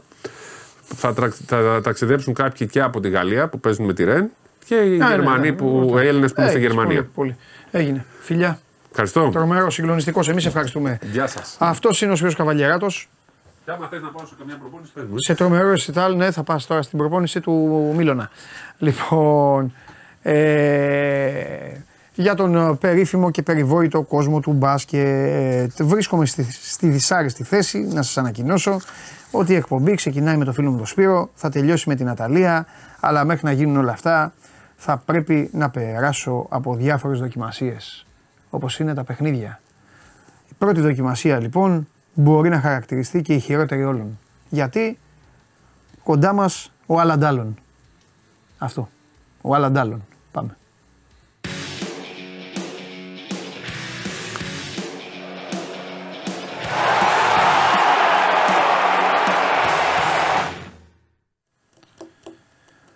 Καλησπέρα. Γεια σου, Σάβα. Τι γίνεται? Καλά, Σάβα μου, εσύ, πώς είσαι? Όλα καλά. Όλα καλά. καλά. Θα πας σήμερα στο γήπεδο? Βέβαια. Θα πας. Δεν Δεν σε άκουσα. Βέβαια. Έχουμε ηχητική περιγραφή. Λέω, θα το κάνω και μετά. Αυτό, ναι. άμα δεν, άμα δεν, δεν ξέρω εγώ, έχεις καμιά δουλειά, έχεις να πας κάπου αλλού, να πω στο Χαλιάπα να πάει. Όχι, όχι, θα πάω εγώ, μη στεναχωρήσεις. Θα πας εσύ. Εντάξει, ναι. να, σου θυμίσω, να σου θυμίσω ότι το παιχνίδι είναι στις οκτώ παρά τέταρτο. οκτώ παρά τέταρτο, ωραία. Εντάξει. Θες να σου δώσω μια πιθανή δεκάδα πάω? Δώσε μου, άντε να δούμε τι θα πετύχεις. Δώσε μου. Κοτάσκι κάτω από την εστία. Μάλιστα. Στο κέντρο της άμυνας δίπλα στον Κουλιεράκη επιστρέφει ο Εκόνγκ, πιθανότατα. Και είναι ένα ζήτημα διαχείρισης του... του Νιγηριανού, γιατί είναι και η βασική του μεταγραφή φέτος. Έτσι δεν μπορείς να τον ακυρώσεις και να μην τον έχεις στα παιχνίδια αυτά. Ναι, καλά, γιατί όμως, ο... γιατί όμως το δημιουργήσει το θέμα αυτό? Γιατί ποιος είπε, έχει πει ο Ρασβάν ότι θα ακυρώσει τον Εκόνγκ? Επειδή τον άφησε έξω, το σε καμία περίπτωση. Επειδή Έλα, τον άφησε έξω, ε, ήταν ε, το, πρώτο, το πρώτο πολύ σημαντικό παιχνίδι που έδωσε ο ΠΑΟΚ, ναι, χωρίς τον Εκόνγκ στην αρχική του δεκάδα. Ωραία. Το Πήγε καλά η ομάδα. Πήγε καλά η ομάδα. Μια χαρά, καλύτερα και από ό,τι θα περίμενε κανείς στην αμυντική της λειτουργία. Ωραία, τελείωσε λοιπόν. Τώρα θα δούμε. Θα επιστρέψει ο Ενκόμι, θα παίξει και θα δούμε. Τι είναι αυτή, ναι, η πρεμούρα, δεν το κατάλαβα. Τέλος πάντων, για πάμε. Αριστερά θα είναι ο Μπάμπα. Ναι. Δεξιά πιθανότατα θα είναι ο Βιερίνια. Να θυμίσω ότι δεν είναι στην ευρωπαϊκή λίστα ο Ζωάν Σάστρε, ναι, ο οποίος ξεκίνησε βασικός στο Καρεσκάκι. Στα χάφτα έχουμε το δίδυμο το ευρωπαϊκό, Τσιγκάρας Σβάμπ, πιθανότατα. Στην κορυφή της επίθεσης, ένας από τους κορυφαίους του παιχνιδιού με τον Ολυμπιακό, ο Πράντο Τόμας. Okay. Πίσω του θα υπάρχουν αλλαγές, με τον Κωνσταντέλια να επιστρέφει στο δέκα. Ναι. Τον Τάισον να, να διατηρεί τη θέση του αριστερά και τον Δεσπότοφ πιθανότατα να είναι δεξιά. Σε αυτή την περίπτωση θα μείνει έξω για να πάρει ανάσες ο, ο Ζίβκοβιτς, πρώτος χώρε φέτος του ΠΑΟΚ. Αλλά ναι, εγώ το Ζίβκοβιτς ποτέ δεν μπορώ να πω ότι δεν τον έχω στην πιθανή δεκάδα ενός αγώνα, γιατί καταλαβαίνεις ότι είναι ακρογωνιαίος λίθος στην φετινή προσπάθεια του ΠΑΟΚ. Αυτή θα είναι η έντεκα του ΠΑΟΚ, πιθανότατα σε ένα πολύ σημαντικό παιχνίδι. Ο ΠΑΟΚ, κερδίζοντας σήμερα, το λιγότερο που μπορεί να πετύχει είναι να εξασφαλίσει μαθηματικά τη δεύτερη θέση. Αν κερδίσει και δεν την εξασφαλίσει μαθηματικά, σημαίνει ότι θα έχει περισσότερες πιθανότητες για την πρωτιά, γιατί αυτό θα, κατ' επέκταση, θα μας λέει ότι είχε απώλεια βαθμών η Άιντρακ Φραγκφούρτης στη Φιλανδία με την Ελσίνκη. Ναι. Θα είναι δηλαδή και στις δύο περιπτώσεις χαρμόσυνα τα, τα νέα. Αλλά το βασικό, το μήνυμα που μπορεί να πετύχει σήμερα με τη νίκη είναι να εξασφαλίσει τη δεύτερη θέση και να έχει δύο παιχνίδια στη συνέχεια. Ένα με την Άιντρακ στη Φραγκφούρτη και στο τέλος την αυλαία των ομίλων με την Ελσίνκη στην έδρα του, για να παλέψει για την πρωτιά που θα το στείλει κατευθείαν στους δεκαέξι της διοργάνωσης. Πολύ σωστός. Ο Ρασβάν Λουτσέσκου στην χθεσινή συνέντευξη είπε πολλά και νομίζω ότι ήταν πολύ σημαντικά αυτά που είπε. Για παράδειγμα, όταν ρωτήθηκε για τη διαχείριση που θα πρέπει να κάνει μετά τη νίκη επί του Ολυμπιακού, που όντως ήταν πολύ σημαντική, έδωσε το στίγμα του, είπε ότι πρώτα απ' όλα ζήτησε από τους, αφού έδωσε χαρητήρια και είπε στους παίκτες ότι έχουν κερδίσει το σεβασμό του, που ζήτησε από την επόμενη του παιχνιδιού να είναι συγκεντρωμένοι στα παιχνίδια που ακολουθούν με Αμπερντίν και Πανετολικό. Έκανε λόγο για την αλαζονία που δεν θα πρέπει να επιτυχνεί ο ΠΑΟΚ, να μην είναι υπεροπτικός, και έφερε ως παραδείγματα δύο χαρακτηριστικά. Το πρώτο, το ανησυχητικό για αυτόν, ήταν το σούτ του, του Κουλιεράκη από τα σαράντα μέτρα, ενώ το σκόρ είναι τέσσερα μηδέν, το οποίο, όπως είπε, του έδωσε ένα προμήνυμα ότι στο τέλος του παιχνιδιού η ομάδα του θα μπορεί να χαλαρώσει όπως στο τέλος έγινε. Και ένα δεύτερο που έχει και έτσι, που είναι και λίγο τρικαδόρικο, αφορά τον Ντέβλι, τον ακραίο της Άπερτιν. Ναι, ναι, ναι. Ο οποίος, από ό,τι αποδεικνύεται, επειδή αυτό ξεκίνησε, για να τα οριοθετήσω, έκανε κάποιες δηλώσεις ο Ντέμπλιν πριν ξεκινήσει η Απερτίνα από τη Σκοπία και είπε ότι α, δεν ήταν σωστή συμπεριφορά των παιχτών και των ανθρώπων του ΠΑΟΚ. Πανηγύριζα μέσα στα μούτρα μας όταν πέτυχα το τρίτο γκολ και όλα αυτά. Το δεύτερο. Αποδεικνύει... Δύο βάλανε. Το τρίτο γκολ. Οι παίκτες του ΠΑΟΚ πανηγύριζαν στα μούτρα. Νομίζω ότι έλεγες για τον Ντέμπλιν. Ναι, ναι, ναι, εντάξει, εντάξει, εντάξει. Ναι. Ε, και αποδεικνύεται ότι στο δεύτερο γκολ που πέτυχε έτσι η Αμπερντίν και έκανε το σκορ δύο μηδέν, πήγε μπροστά στο πάγκο του ΠΑΟΚ και έστενε φυλάκια στον Ρασβάλου Τσέσκου. Ευτυχώς, όπως είπε και ο προπονητής του ΠΑΟΚ χθες, δεν τον είδα, αλλά τον είδαν άλλοι άνθρωποι του, του ΠΑΟΚ. Και μάλιστα, όταν ο ΠΑΟΚ τελικά πέτυχε την ανατροπή, κάποιοι του, του ρώτησαν αν έχει και όρεξη για φυλάκια και πήγε να δημιουργηθεί και μια ένταση. Και είπε ότι καλά, η αλαζονία σου. Η αλαζονία στο ποδόσφαιρο πληρώνεται άμεσα και έφερε αυτά τα σωστό δύο παραδείγματα. Το κουλεράκι σαράντα μέτρα. Σωστό. Και το... Μεγάλο, μεγάλο μάθημα παρέδωσε χθες ο στρατηγός και, μεγάλο, και, είναι και εντάξει, δεν, είναι και, δεν είναι και είδηση ε, είτε στο ποδόσφαιρο, είτε στο μπάσκετ, είτε οπουδήποτε, στον αθλητισμό. Δεν υπάρχει μεγαλύτερο πράγμα από το να είσαι ταπεινός όταν είσαι από πάνω. Ταπεινότητα και διάρκεια. Ταπεινότητα και διάρκεια. Αλαζονία, καλάμι, έπαρξη και όλα αυτά έρχονται είναι... Ουοπ, από τα βασικά κομμάτια πλάτη, της από πίσω. Και είναι πίσω σου. Και είναι από τα σημαντικά κομμάτια στη φιλοσοφία του ε, Τσέσκου αυτό. Ε, ε, στη συνέχεια έκανε μια ιδιαίτερη αναφορά όταν ρωτήθηκε για την ενίσχυση που περιμένει ε, και για την οποία δεσμεύτηκε και ο Ιβάν Σαββίδης σε μια συνεδρίαση, την προχθεσινή συνεδρίαση του Διοικητικού Συμβουλίου, ότι είπε ότι θα στηρίξουμε την προσπάθεια του Ρασβάλου Τσέσκου ε, και είμαστε έτοιμοι για την ενίσχυση στο Γενάρη, εφόσον τα πράγματα συνεχίζουν να είναι ναι. όπως ε, παρουσιάζονται τώρα. Είπε ο Λουτσέσκου ότι εντάξει, εσείς δεν τον ζείτε, αλλά εγώ το ξέρω και, ε, και τον αισθάνομαι κοντά στην ομάδα και είναι ο, η κύρια αιτία που ο ΠΑΟΚ έχει καταφέρει να, να έχει επιτυχίες όλο αυτόν τον καιρό και να ανταγωνίζεται τους μεγάλους της Αθήνας. Θεωρώντας εγώ σε αυτό, δεδομένο... το, σε, αυτό το σημείο, σε αυτό το σημείο θέλω να πω ότι ε, okay, τον παραδέχομαι και σε αυτό ε, που είναι τόσο υποστηρικτικός και τόσο ενωτικός και τόσο αυτό ε, ε, αλλά δεν το βλέπω αυτό που λέει. Αλλά είναι τέτοιος άνθρωπος και όσο θα είναι στον ΠΑΟΚ αυτό θα πιστεύει, αυτό θα λέει. Νομίζω ότι θα, θα φανεί και στη συνέχεια πόσο καλή είναι η σχέση τους, γιατί είναι δεδομένα. Δεν λέω ότι είναι κακή, δεν λέω ότι είναι... είναι κακή σχέση. Όχι, όχι. Ναι, ναι, το αντίθετο συμβαίνει ναι. και αυτό που συμβαίνει είναι ότι είναι υποστηρικτικός είναι ως ένα βαθμό και ανταποδοτικό. Μιλάμε για τη λέξη υποστηρικτικότητα. Κοίταξε, ακόμη και χθες. Υποστηρικτικότητα ότι... επαγγελματικά, όχι υποστηρικτικότητα. Για την ομάδα, ναι. Ε, ναι, έλα, πάμε, σας αγαπάμε, πάμε γεράκια. Ε, εντάξει, έτσι εδώ. Να παίρνουν και τα παιδιά, οι φίλαθλοι του ΠΑΟΚ, να παίρνουν εκεί στη, στην αμεσημβρία ότι... να λένε παιδιά, έλα, ομάδα ακούει, σας αγαπάμε. Κλείνουν τηλέφωνο. Όλοι υποστηρίζουν. Μα είπε και χθες ότι ναι. ο τρόπος με τον οποίο του έχει συμπεριφερθεί όλα αυτά τα χρόνια ο Ιβάν Σαββίδης είναι και ένας από τους λόγους ο, για τον, ε, τον έχει βελτιώσει και τον ίδιο ως προπονητή. Ναι. Και το έχει πει πολλές φορές για την πίεση που του δημιουργεί και ανταπεξέρχεται. Ναι. Και στο τέλος είπε και κάτι για την, κατά την άποψή μου πολύ σημαντικό. Ε, για τις επιλογές που θα κάνει στο σημερινό παιχνίδι και θέλω ναι. να δείξω ότι υπάρχει και μια ομάδα η οποία ναι. το στήριξε το καλοκαίρι και κατάφερε να, να φέρει την πρόκριση στους ομίλους.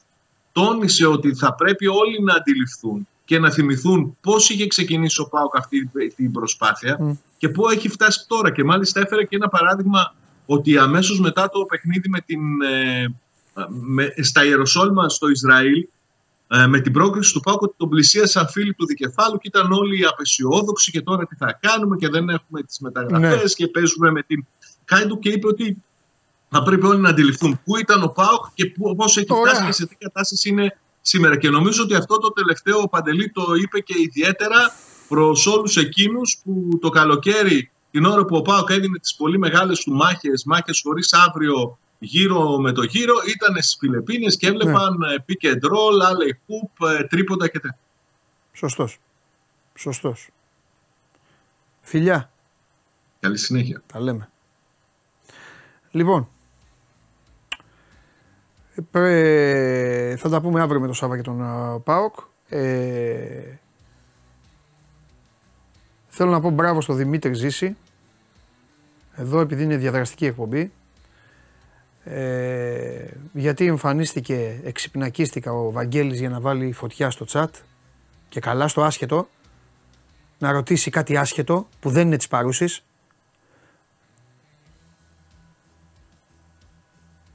Την ώρα που μιλάμε για τον ΠΑΟΚ στέλνεις την ασχετοσύνη σου, το άσχετο. Μάλλον όχι ασχετοσύνη, το άσχετο. Έτσι επειδή δεν το κάνεις, το κάνεις επίτηδες βέβαια. Για να κάνεις άνω κάτω εδώ τέτοια. Αλλά ήρθε ο, ο Δημήτρης εκεί και σου είπε πώς είναι. Αν δεν τη βλέπεις την εκπομπή, δεν μπορείς να τη δεις, μην τη βλέπεις. Να έχεις την εξυπνάδα σου τώρα για κάτι το οποίο θα πρέπει να υποθεί πιο μετά. Μιλάμε για τον Λουτσέσκου και εσείς να μας πεις τώρα για, να μιλήσουμε για, για τα υπόλοιπα, για τα άλλα. Που δεν το έκανες τώρα, εντάξει. εντάξει. Τους, τους έχεις για χαζούς, δεν καταλαβαίνουν τι είναι. είκοσι είκοσι τρία είναι. Ανεξαρτήτως ηλικίας. Είτε δεκαπέντε είναι είτε ογδόντα πέντε. Τι είναι, χαζοί είναι. Τελειώσαν αυτά. Έχουν τελειώσει αυτά του πληκτρολογίου. Αυτά στο Twitter. Με φωτογραφία Mickey Mouse. Όπως κάνουν. Πάμε.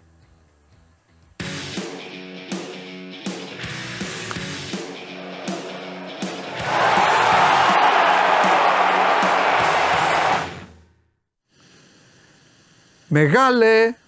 Καλημέρα. Λοιπόν, ε, εφετείο πότε θα βγει? Έλατε. Κανείς δεν ξέρει γιατί ακόμα... Έχω, εντάξει, έχω μια... Δεν θέλω να πω, δεν θέλω να πω γιατί δεν θέλω να προκαταλαμβάνω και θα έχουν δίκιο μετά, να τα βάλουν μαζί μου και θα έχουν δίκιο. Απλά λίγο οι κινήσεις αυτές και λίγο χθες κάτι ανακοινώσεις και αυτά με έχουν κάνει να, εμπειρικά να πιστεύω ότι, ότι έχει υπάρξει ήδη απόφαση. Και αυτό, αλλά τέλος πάντων. Αλλά εντάξει, εσύ τώρα δεν είναι, με, με το Χριστοφιδέλη θα τα πω. Κάτσε δεν... περιμένουμε. Απλά... Πέμπτη και ακόμα δεν έχει βγει. Τέλος πάντων, εντάξει. Το είπα, το είπα κατα... κόντρα. Εφόσον κατατέθηκαν ναι. απομνήματα τη Δευτέρα από τις ναι. ομάδες, ναι. Τρίτη κάποια στιγμή μες τη μέρα πρέπει να έχει βγει η απόφαση. Ναι. Παραπάει. Θα δούμε. Ωραία. Λοιπόν, εντάξει, το ξεκίνησα αυτό μόνο και μόνο για να βγάλω την υποχρέωση, γιατί σήμερα είναι η μέρα ενός αγώνα πολύ σημαντικού, ενός αγώνα ο οποίος μας ξεγέλασε πριν από δύο εβδομάδες και βάζω τον εαυτό μου πρώτο. Δεν περίμενα με τίποτα να χάσει ο Παναθηναϊκός και έχασε. Δεν θα πω κάτι για σήμερα. Γιατί πολύ απλά δεν μπορώ να βλέπω γαλλικές ομάδες, οπότε σηκώνω τα χέρια ψηλά. Πες μας εσύ, Κώστα μου, πώς είναι η κατάσταση, αν, πώς θα παίξει ο Ιβάν και όλα τα υπόλοιπα. Να σ' ακούσω με ενδιαφέρον μεγάλο. Κακά τα ψέματα, είναι μια συνθήκη τώρα πολύ πιο δύσκολη του Παναθηναϊκού μετά το ένα δύο στη Λεωφόρο. Ναι. Που του έκοψε τον αέρα τέλος πάντων που είχε πάρει μετά τις δύο πρώτες αγωνιστικές. Και σε ένα μάτς, εντάξει, το έχουμε ξαναπεί, στα δικά μου μάτια ήταν άδικο με βάση την εικόνα του αγώνα. Το αποτέλεσμα, ο Παναθηναϊκός έπρεπε να είχε πάρει κάτι από αυτό το μάτς. Δεν είναι ότι μπήκε ένας αντίπαλος, έκανε παρέλαση ποδοσφαιρική. Οπότε λες, αδερφέ, είναι η καλύτερη ομάδα. Πάμε παρακάτω. Ήταν ένα μάτς που ο Παναθηναϊκός θα μπορούσε να είχε πάρει πολύ περισσότερα πράγματα με βάση ευκαιρίες που έχασε, αλλά είναι και ο σκληρός κόσμος των ευρωπαϊκών αγώνων απέναντι σε μια ομάδα από πρωτάθλημα πολύ υψηλότερης ταχύτητας, η οποία εκμεταλλεύτηκε απόλυτα την όποια αδράνεια και το όποιο λάθος κάνεις πίσω. Συν την αστοχία του Παναθηναϊκού. Αυτά τα αναφέρω γιατί είναι τα στοιχεία που πρέπει να έχει ο Παναθηναϊκός απόψε. Δηλαδή, πρώτα απ' όλα, καλύτερες επιλογές στην άμυνά του, τοποθετήσεις, συνεννόηση, ε, σκληράδας σε κάποιες περιπτώσεις. Όλο αυτό το πακέτο της ανασταλτικής λειτουργίας του, καλύτερες αντιδράσεις συνολικά ως ομάδα και στο αμυντικό transition και σε όλα. Και βεβαίως μεγαλύτερη αποτελεσματικότητα, γιατί ευκαιρίες θα φτιάξει και σήμερα. Είναι, είναι μια ομάδα που έχει τα θέματα της πίσω, αλλά θεωρώ δεδομένο ότι θα κάνει ευκαιρίες ο Παναθηναϊκός. Το θέμα είναι να είναι αποτελεσματικός και να χτυπήσει πρώτος. Αν χτυπήσει πρώτος, κάνουμε άλλη κουβέντα μετά και νομίζω ότι θα το πάρει ένα αποτέλεσμα στη, στη Βρετάνη απόψε. Σε ένα μάτς που μπορεί για κάποιους να μοιάζει με Mission Impossible, και το βάζω εδώ διότι ο Παναθηναϊκός δεν έχει νικήσει ποτέ στη Γαλλία σε ροή αγώνα. Πέρασε στα πέναλτι μόνο τη Μαρσέη. Σε εφτά μάτς έχει πέντε ήττες, δύο ισοπαλίες. Γιατί ο Παναθηναϊκός τα τελευταία δεκατέσσερα χρόνια δεν έχει κάνει διπλό σε ευρωπαϊκό όμιλο. Έχει δέκα ήττες, τέσσερις ισοπαλίες. Είναι δεκατέσσερα μάτς χωρίς διπλό σε όμιλο, ξαναλέω. Και γιατί είναι μια ομάδα από καλύτερο πρωτάθλημα, αλλά παρόλα αυτά, παρότι μπορεί να μοιάζει στα μάτια ορισμένων ότι είναι Mission Impossible, και ο Γιωβάνο και οι παίκτες το έχουν δουλέψει αρκετά καλά τις τελευταίες ημέρες και πάνε για να, να το χτυπήσουν με ό,τι έχουν. Δεν ξέρω τι θα βγάλει. Σίγουρα πάντως ο Παναθηναϊκός, και το είπε και νομίζω το έδωσε ένα πολύ καλό στίγμα χθες ο Γιωβάνος στην ένταξη τύπου, ότι ε, δεν έχω λόγο να μην πιστεύω ότι θα είμαστε ανταγωνιστικοί μέχρι το τελευταίο παιχνίδι στον Όμιλο. Mm-hmm. Για όλα τα πιθανά σενάρια πρόκρισης. Τι έχει να κάνει ακόμα, εντάξει. Αν δεν νικήσει απόψε, καταλαβαίνουμε ότι η πρωτιά χαιρετάει. Ε, και η Ρεν πλέον θα έχει τον πρώτο λόγο. Αν νικήσει ο Παναθηναϊκός, κάνουμε άλλη κουβέντα. Με ήττα πλέον, ναι, νομίζω ότι πάμε να δούμε για το τρία τι θα γίνει. Και με ήττα, βέβαια, με ήττα μετά μπαίνει μετά σε μια άλλη διαδικασία. Να διασφαλίσει ε, μήνυμα την παρουσία στο conference. Τε, ε, ναι, ναι, ναι, ναι, ναι, ναι. Γι' αυτό είναι αυτό που λέγαμε όταν ξεκίνησε αυτή η πρώτη αγωνιστική φοβερή, που οι τρεις, οι τρεις στους τέσσερις ήταν ευτυχισμένοι, ότι ήταν πολύ μεγάλα τα αποτελέσματα, αλλά θέλει, θέλει υπομονή ο Παναθηναϊκός. Μετά θα πάει να παίξει στην Ισπανία ένα μάτς, ναι, ένα μάτς το οποίο μόνο η νίκη, μόνο η νίκη θα του δώσει ε, κεφάλι στην υπόθεση Europa. Ναι. Μόνο η νίκη. Ενώ εκκρεμεί, πρόσεξε, εκκρεμεί και εκκρεμεί μάτς, βέβαια, ε, βέβαια, πες το, ναι, πες το, πες το. Το οποίο θα γίνει στις έξι Δεκεμβρίου, αργεί να γίνει το μάτς αυτό. Θα γίνει αυτό το μάτς παρακάτι. Που σας λέει ο Κώστας, και σημαντικό είναι, αλλά είναι και σημαντικό και το ημερολογιακό που σας λέει ο Κώστας. Το μάτς αυτό θα γίνει μετά και την πρώτη τελευταία αγωνιστική. Ακριβώς. Δηλαδή η Βιγιαρεάλ και η Χάποελ θα γνωρίζουν. Πάνω κάτω στο που κινούνται. Ε, και ναι, και όχι, θα γνωρίζουν ότι θα θέλουν τελευταία αγωνιστική. Ναι, όχι Χάποελ, Μακάμπι. Ε, ναι, η Μακάμπι. Επίσης είναι ναι. λίγο και διαφορετική συνθήκη, αλλά τώρα εδώ τώρα, τι συζητάμε, εδώ μιλάμε για πόλεμο. Ε, δεν θα πω ότι αν είναι άδικο ή όχι, αλλά είναι διαφορετική συνθήκη που ο Παναθηναϊκός ήταν η τελευταία ομάδα που έπαιξε στο Ισραήλ. Πριν ηχήσουν οι σίδηνες πολέμου του Ισραήλ με τη Χαμάς, λίγες ώρες αργότερα. Η Μακάμπι θα παίξει τώρα τα παιχνίδια της στη Λάρνακα, σε ό,τι είχε να κάνει με τον Europa, χωρίς κόσμο. Μαζεύτηκε πάλι πριν από πέντε μέρες, έξι ξένοι έλειπαν, προπονήσεις κάναν ατομικά προγράμματα και αναπεντάδες, άσχετες ώρες. Γενικά είναι σαν μια αναμπομπούλα διαφορετική η Μακάμπι και όλο το πακέτο της για το πώς θα μπει στα υπόλοιπα ευρωπαϊκά παιχνίδια. Αλλά εντάξει, αυτή είναι η ζωή και αυτή είναι το ποδόσφαιρο. Το θέμα του Παναθηναϊκός απόψε. Για μένα θα έχει μια ευκαιρία να, το, να κάνει κάτι μεγάλο, κάτι σπουδαίο και να φέρει την κατάσταση πάλι στα χέρια του και να λέει μετά τι θα κάνει αυτός για να μπορέσει να αποκριθεί, είτε αφορά το, τα νοκάου του Europa, είτε στο χειρότερο δυνατό σενάριο μετά στο play-in, γιατί έτσι ουσιαστικά είναι τα play-in για τους δεκαέξι του conference. Αυτή είναι η τρίτη θέση, mm-hmm. play-in επί της ουσίας. Κόσμο θα έχει, είχαν κυκλώσει πολύ αυτή την ημερομηνία για το μάτς στη Γαλλία όταν έγινε η κλήρωση σαν εκδρομή. Έφτασε χίλιους πεντακόσιους φίλους του, όσο, όσο εισιτήρια δηλαδή έπρεπε να πάρει, και λίγο παραπάνω και από φοιτητές Γαλλία να έχουν βρει εισιτήρια δεξιά και αριστερά. Θα έχει παντός καλή εξέδρα απόψε ε, στο Ριαζόν, ναι. Ριαζόν Πάρκ, ένα από τα πιο ιστορικά γήπεδα γενικά στο γαλλικό ποδόσφαιρο. Παναθηναϊκός δεν έχεις άλλα προβλήματα πλην του Χουάνκαρ. Τον Χουάνκαρ τον αναφέρω γιατί τον ε, αναφέρθηκε ο Γιωβάνοβιτς στη συνέντευξη τύπου για τον ε, Ισπανό, ο οποίος τις τελευταίες δύο μέρες πήγε στο Κοροπή μόνο και μόνο για να μην είναι άλλο κλεισμένος μέσα στο σπίτι. Δεν είσαι θέση να προπονηθεί ακόμα. Το πλάνο των γιατρών, συνεχίζει να παίρνει φαρμακευτική αγωγή, το πλάνο των γιατρών για τον Χουάνκαρ είναι να προσπαθήσουν να ενεργοποιήσουν λίγο την κατάσταση με το, στο αριστερό αυτή και στο. Τώρα να ρωτήσω κάτι, αφήνικο. Επειδή έχουμε μέρες ναι. να τα πούμε. Ο Χουάνκαρ ναι. αυτή τη στιγμή, τώρα, όχι πριν ναι. μια εβδομάδα, τώρα τι πρόβλημα έχει? Ζαλίζεται, δεν νομίζω έχει, να ζαλίζεται, έχει, αφού κάνει, έχει, κάνει προπόνηση. Έχει ακόμα. Δεν έχει κάνει προπόνηση. Α, καθόλου, δεν έχει, δεν έχει τρέξει. Δεν έχει κάνει ούτε. Δηλαδή ούτε... μετά το Καραϊσκάκι, από τότε έχει μόνο κάθεται. Από την προπερασμένη Δευτέρα που πήγε στο Κοροπή για να ξεκινήσει να κάνει λίγο ατομικό με λίγο τρέξιμο, έκανε βαβάρι, ξέρω, ναι. Ζαλ, ναι. Και ζαλίστηκε και αμέσως έκοψε το πρόγραμμα του. Ναι. Δεν έχει κάνει το παραμικρό. Και ο ότι τις τελευταίες δύο μέρες πήγε στο Κοροπή μόνο και μόνο για να προσαρμοστεί λιγάκι, να φυγεί από το σπίτι, γιατί τέλος πάντων. Ε, ναι, την κλεισούρα, ναι, ναι, ναι, σωστό. Δεν είναι σε θέση να προπονηθεί. Οι γιατροί αυτή τη στιγμή συνεχίζοντας τη φαρμακευτική αγωγή. Έχει μερική απώλεια ακοής ακόμα. Προσπαθούν να ενεργοποιήσουν γενικά όλο το σύστημα στο αριστερό αυτή του και να επανέλθει σε ισορροπία ο Λαβύρινθος. Γιατί και το λέω για το Λαβύρινθος, διότι ο Λαβύρινθος είναι αυτός που δίνει την ισορροπία σε κάθε ανθρώπινο οργανισμό. Ναι. Αισθάνεται ότι θα πέσει, ότι δεν πατάει καλά. αυτό, αυτό είναι το κύριο πρόβλημά του αυτή τη στιγμή, δηλαδή. Αυτή τη στιγμή αυτό είναι το πρόβλημα που έχει ακόμα το παιδί μετά από την εικοστή δεύτερη Οκτωβρίου και όσα έγιναν στο ντέρμπι. Το πλάνο, Μάλιστα. πρώτα ο Θεός, καλά ναι. να είναι το παιδί, είναι στο τέλος της επόμενης εβδομάδας, δηλαδή σε μια εβδομάδα από σήμερα, ναι. να αρχίσει σιγά σιγά ατομικές προπονήσεις. Ναι.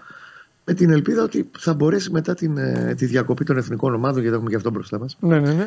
να μπει πάλι σιγά σιγά στην ομάδα. Και γι' αυτό μάλιστα και την ε, Τρίτη ο Παναθηναϊκός, επειδή ο Μιναντένοβιτς είναι ο πρώτος που πλήρωσε κάρτες, αυτές τις ναι. τρεις κάρτες, γιατί φέτος είχε αλλάξει το σύστημα, τιμωρήσει αγωνιστική στις τρεις κάρτες, ε, τον δήλωσε όσο πιο αργά γινόταν. Ναι. Τον έχει δηλώσει στο τελευταίο μάτς της τετράδας, με τον Ατρόμητο το δεκατέσσερα του δεκατέσσερα αγωνιστική. Ε, Ευελπιστώντας ότι θα έχει το Χουάν Καρπίλον κανονικά παίζουμενο. Μάλιστα. Εντάξει, λοιπόν, Κώστα μου. Ε, αυτά για το Χουάν Καρ, δεκάδα να πούμε εντάχει. Να πούμε, πράγματα. Βέβαια, παίζουμε δεκάδα και θα ε, σε αφήσω, ναι. Μπρινιόλι, να σου πω σίγουρου εννιά και να δούμε λίγο τους δύο που παίζονται. Θα σου πω εγώ τους δύο, ναι, αλλά για πες. Μπρινιόλι τέρμα, εντάξει, Μιναντένοβιτς δεν υπάρχει κι άλλος αριστερά. Γετ Βάις, Σενκεφέλ, κέντρο άμυνας. Αρά ο Τσέριν. Ούτε εκεί υπάρχει. Πάμε, ναι. Αρά ο Τσέριν. Ο Βιλένα, ίσως δεξιά δεν έχεις πει. Το δε, δεξί μπακ είναι μία θέση. Μου το αφήνει. Ωραία, πάμε. Αράο Τσέριν. Ναι. Στα εξτρέμ δεξιά Παλάσιος, αριστερά Μαντσίνη. Στο δέκα βλέπω Μπερνάρ. Και οι δύο θέσεις που παίζω ότι είναι το δεξιό άκρο της άμυνας. Ο Κότσας έκανε καλύτερο παιχνίδι στην ε, Λαμία όταν μπήκε. Απ' την άλλη όμως ο Βαγιανίδης έχει κάνει πολύ καλά ευρωπαϊκά παιχνίδια. Βαγιανίδη θα βάλει. Λες Βαγιανίδη. Ε? Βαγιανίδη θα βάλει. Πρέπει να πάρει κάτι. Συμφωνώ. Να το κάνει. Για να το χάσει το μάτς.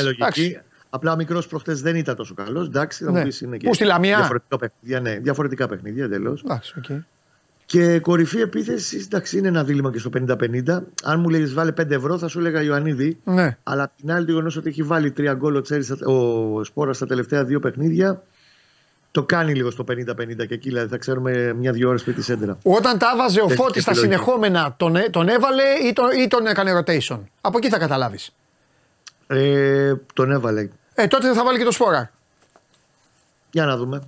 Για να δούμε, για να... ναι. Γιατί είναι λίγο. Εντάξει, ακόμα είναι στο πενήντα πενήντα. Εντάξει, εντάξει. Καλό είναι, για... καλό είναι για τις ομάδες να έχουν τέτοιες, τέτοια διλήμματα και όχι εντάξει. απ' τα άλλα. Νομίζω πάντως ο τελευταίος ενάμισης μήνας έχει ξεπεράσει το μυαλό του και του τελευταίου. Εγώ θα σου πω για τους Παναθηναϊκούς. Ότι θέλει επιθετικό. Στο αν, στο αν ο Παναθηναϊκός έχει θέμα στην επίθεση, όταν ο ένας ναι. έχει βάλει οκτώ, ο άλλος έχει βάλει επτά, ναι. έχει βάλει και από τέσσερα ασίστ το καθένας. Ναι. Και ο Τίμιος, ακόμα και ο Τίμιος Γερεμέγεφ έχει βάλει δύο. Και σκοράρει όλη η ομάδα φέτος. Και ναι. η ΚΑΦ και η Εξτρέμ και ο Τσέριν και ο Μπερνάρ. Έχεις δίκιο και το λαμβάνω καλά. Και σαν απάντηση σε μένα, γιατί φωνάζω από το καλοκαίρι ότι ο Παναθηναϊκός θέλει επιθετικό. Παίρνω την απάντηση στα μούτρα μου και περιμένω γιατί να δω. Τώρα φαίνεται ότι έχει βρει την ισορροπία του. Περιμένω να δούμε. Ναι. Εντάξει, εντάξει, εντάξει. Φιλιά. Άντε, να είστε καλά, καλησπέρα. Γεια σου Κώστα μου, τα λέμε, τα λέμε. Θα τα πούμε και αύριο φυσικά, εννοείται θα τα πούμε. Ο Παναθηναϊκός με την Ρεν οκτώ παρά τέταρτο στη Γαλλία. Τώρα έχει ειδήσεις για όλους. Ε, εντάξει, Εύη, Εύη, σε ευχαριστώ πάρα πολύ που το καθάρισες. Μπήκε μια γυναίκα και σε έβαλε σε τάξη. Γιατί σε αυτή τη ζωή μια γυναίκα χρειάζεται για να βάζει τα πάντα σε τάξη. Λοιπόν, Αντώνη Σταύρο. Θα χαμάλα με εμένα, ε. Δεν σας διώχνω εγώ. Εμφανίστηκε ένας εκεί που σας είπα. Ε, για να δείτε κοροϊδά είστε. Έχετε χαζί. Εμφανίστηκε ένας εκεί να ρωτήσετε. Έλα μέσα, Μάνο, να κάνει το τέτοιο. Και σπιαστήκατε και το γόσταμα. Παιδάκια ανυπιαγωγείου. δύο χιλιάδες είκοσι τρία. Με αυτόν εδώ να έχει καταστρέψει την Ελλάδα. Τίποτα. Τίποτα, εδώ έχω δύο πιστούς. Βγαίνει ένας τύπος. Μιλάμε για τον ΠΑΟΚ. Mm-hmm. Και βγαίνει ένας, ξέρεις, οι εξυπνάκηδες κυκλοφορούνε. Και λέει, θα μας πείτε για τον γιατρό του Ολυμπιακού. Κάπως έτσι, δεν το θυμάμαι. Okay. Πες μου, τι δουλειά είχε με την κουβέντα που κάναμε. Μιλάγαμε για τον στρατηγό, για τον γιγάντα και αυτά και πετάχτηκε αυτό. Τι θέλει για τον γιατρό του Ολυμπιακού. Δεν ξέρω τι θέλει και δεν με ενδιαφέρει τι θέλει. Ποσός με ενδιαφέρει. Καταλαβαίνω όμως ότι το κάνει επίτηδες. Mm-hmm. Και, και πιαστήκανε και μπήκανε δύο σαχάνια. Χαπ, φάγανε το τέτοιο και αυτό. Πήγε η φίλη μου η Εύη, τους καθάρισε. Τους τελείωσε. Αυτό, αυτή είναι η εκπομπή. Εφιάλτης με τον Ολυμπιακό. Αυτός. Ναι, ξέρω εγώ. Κοίτα, είναι η αλήθεια ότι, με, είναι η αλήθεια ότι, θα, ότι τίνω τώρα να με, με πιάνεις σε σημείο να, να τσαντιστώ κι εγώ. Ε, αυτό θα έχει, ξέρω εγώ. Αυτό θα έχει. Εντάξει, τι να κάνουμε. Αυτό θα έχει. Δεν ναι. πειράζει. Βαλεριάννα. Λοιπόν, Βαλεριάννα. Ε, ξέρω εγώ, για να είναι ήρεμος. Α, εντάξει. Ποιος ξέρει. Πάμε. Λοιπόν, τώρα δεν θα είστε πολύ ήρεμοι όμως, γιατί η ιστορία που θα πω είναι. Τι να πω, είναι. Μερικά πράγματα που είναι ντροπή, ξέρεις, νιώθεις ντροπή για την κοινωνία, για όλα. Τι έγινε πάλι. Φέι, η Φέι Μπακογιώργου, μια κοπέλα που είχε βρεθεί νεκρή πριν δύο χρόνια. Θα το έχεις πει εδώ, αλλά που να θυμόμαστε. Ναι. Τέλος πάντων, εντάξει, πάμε. Το είχα πει, αλλά, είχα, αλλά το είχα πει όπως είχε εμφανιστεί η υπόθεση. Είναι μια κοπέλα που πάλευε ο μπαμπάς της ναι, μόνο. Ναι, ναι, ναι, ναι, ναι, ε, μια, ε, ήταν μια κοπέλα λοιπόν, η οποία είχε πες, βρεθεί νεκρή. Ναι. Ναι, πρέπει να σου πω την ιστορία από την αρχή, ναι, ναι, γιατί είναι πολύ ενφρικιαστική. Ναι. Είχε βρεθεί νεκρή τότε και είχαν πει ότι οφείλεται σε παθολογικά αίτια. Είχε βρεθεί νεκρή, τυλιγμένη σε κουβέρτα. Στον δρόμο, τυλιγμένη σε κουβέρτα. Ε, κέντρο Αθήνας, Άγιο Παντελεήμονα. Πρόσεξε, παθολογικά αίτια. Θα σου πω γιατί το λέω. Πού τη βρήκανε? Στον δρόμο, τυλιγμένη σε κουβέρτα. Στο πεζοδρόμιο. Ναι, κάτω, χωρίς προσωπικά αντικείμενα, παθολογικά αίτια δύο χρόνια. Ας ξεκινήσουμε από αυτό. Θα σου πω γιατί το λέω. Και θα... πώς τυλίχτηκε με την κουβέρτα αυτό. Μπράβο, ξέρω εγώ. Δηλαδή είπε, αχ, πεθαίνω και αυτά. Έλα ξέρω τώρα. Και... Τέλος πάντων, εντάξει. Τι να πω εγώ. Λοιπόν, θα πάω και σε αυτό. Θα πάω και σε αυτό. Ναι. Είχε βρεθεί νεκρή. Για να πάω και στο περιβάλλον που ήταν η κοπέλα, για να καταλάβουμε λίγο τι συνέβαινε. Ο πατέρας ε, της κοπέλας δεν είχε πιστεί. Έψαξε, έβαλε και ιδιωτικό ερευνητή, δικηγόρο και είχε κάνει και μήνυση μετά για να αρχίσει να ερευνάται το θέμα. Κατά δηλαδή χρειαζόταν, χρειαζόταν μήνυση. Κατά γνώστου. Ναι, για τη ναι. δολοφονία. Χρειαζόταν μήνυση για το θάνατο αυτό. Ναι. Δεν μπορούσε να η αστυνομία, δηλαδή είναι το ερώτημα που έκανες ε, εσύ, ναι. ότι τυλίχτηκε σε κουβέρτα κάποιος και έπαθε έμφραγμα, ναι. είναι χειρότερο από το αυτοκτονία με δύο σφαίρες που είχαμε ναι, ναι, ναι, ναι, ναι, ναι. Λοιπόν, τέλος πάντων. Η κοπέλα λοιπόν, ναι. ακούστε λίγο τι γινόταν. Ναι. Ζούσε ε, στο σπίτι μιας κυρίας που συνελήφθη μαζί με τη μάνα της και την αδερφή της. Άρα είχαν φύγει από τον πατέρα, μέναν εκεί, τους φιλοξενούσε. Άγνωστοι. Γνωστοί τους, τους φιλοξενούσε μια γνωστή τους, η οποία ήταν προαγωγός, από ό,τι φαίνεται. Το κορίτσι αυτό ε, το εξέδιδαν, την έδερναν, είχε κάνει τρία παιδιά, υπάρχουν καταγγελίες ότι η μάνα της ε, την εξέδιδε, συμμετείχε και αυτή στο να την εκδίδει, να κάνει παιδιά για να παίρνει επιδόματα. Το κορίτσι το έδερναν, τα παιδιά που είναι. Το χτυπούσαν, τα, τα παιδιά είχε παρέμβει η πρόνοια και τα πήρε τα τρία και ήταν ξανά έγκυος με τέταρτο παιδί, από τις, ε, την, την εξέδιδαν, τη χτυπούσαν, τη βασάνιζαν και της έπαιρναν λεφτά. Ε, μην πάμε πάλι στο γνωστό ερώτημα γιατί ήταν εκεί και τα λοιπά. Υπάρχουν, ξαναλέμε πολλές φορές, το ξέρετε, υπάρχουν άνθρωποι που έχουν, που έχουν αδυναμία, ευαισθησία και υπάρχουν άνθρωποι που τους εκμεταλλεύονται, ειδικά αν είναι και οικείο περιβάλλον. Λοιπόν, η εικοσιτριάχρονη λοιπόν, για να πω όλη την ιστορία, ζούσε σε ένα σπίτι κάποιας, ε, τέλος πάντων να την πω κυρία, που φιλοξενούσε την οικογένεια και την, την, την μάνα, την αδερφή της και την ίδια και, τις εκμετα... και εκμεταλλεύονταν το κορίτσι όλες μαζί προφανώς και την έδερναν και τη χτυπούσαν και την έβγαζαν να κάνει να επαιτεί και την πέταγαν σε αυτοκίνητα να τη χτυπάει το αυτοκίνητο για να λένε στον οδηγό να πάρουν αποζημίωση κτλ. Υπάρχει άλλη μια ιστορία, αυτό τι έγινε από τους ξυλοδαρμούς. Προφανώς έχασε το παιδί και προφανώς από τους ξυλοδαρμούς, από την προαγωγό ή από όλους, γιατί την έδερναν όταν δεν έφερνε λεφτά, τους πέθανε και την πέταξαν στον δρόμο. Τι λες, ρε φίλε. Και την πέταξαν στον δρόμο την κοπέλα. Ο πατέρας δεν πίστηκε ποτέ ο άνθρωπος ότι αυτό δεν ήταν φόνος, αλλά πέθανε από φυσιολογικά αίτια. Είχε πάει η μάνα και δήλωσε στο ΑΤΑΦ Κυψέλης την εξαφάνισή της. Μία μέρα πριν είχε βρεθεί το πτώμα στο δρόμο. Ε, αλλά ήταν στα αζήτητα, δεν είχε πάνω της τίποτα, δεν, δεν είχε προσωπικά αντικείμενα, δεν κατάλαβαν τι είναι, δεν την αναζήτησαν την ίδια τότε. Μετά, μετά έκανε η μάνα την αίτηση εξαφάνισης, το παίζαν ανήξερες, συνελήφθησαν, πήγαν η εισαγγελέα, πήραν προθεσμία να απολογηθούν τη Δευτέρα. Υπάρχει και κάτι άλλο όμως, ότι φιλοξενούνταν Πριν, πριν λίγο καιρό, πριν δύο χρόνια, και μια ηλικιωμένη γυναίκα από αυτή την προαγωγό, τη φιλοξενούσε και αυτήν, τη φιλοξενούσε εντός εισαγωγικών, την οποία προφανώς την εκμεταλλευόταν και η οποία πέθανε, πέθανε και αυτή, και είχε βεβαιώσει το θάνατο ιδιώτης γιατρός με μαρτυρία της μάνας της εικοσιτριάχρονης. Οπότε κάτι συμβαίνει εδώ πάλι. Το ψάχνει η αστυνομία.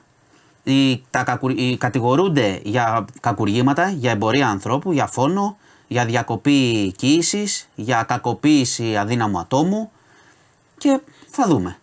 Πάντως, επειδή, να πω και κάτι, επειδή έχουν βγει τώρα διάφορες διαρροές, πώς δούλεψε η αστυνομία και έφτασε και πώς συνεργάστηκαν όλοι αυτοί, αυτό που λες εσύ είναι η αντίδραση του φυσιολογικού ανθρώπου.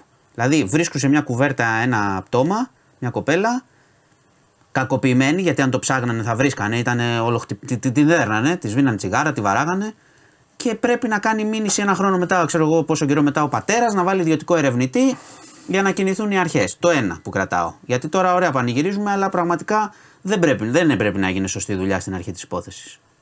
Το δεύτερο, επειδή η αστυνομία μετά, αφού κίνησε ο πατέρας στη διαδικασία, εξέτασε μάρτυρες, ε, γείτονες κλπ. Ξέραν όλοι. Mm. Άκουγαν κραυγές. Τότε. Άκουγαν κραυγές.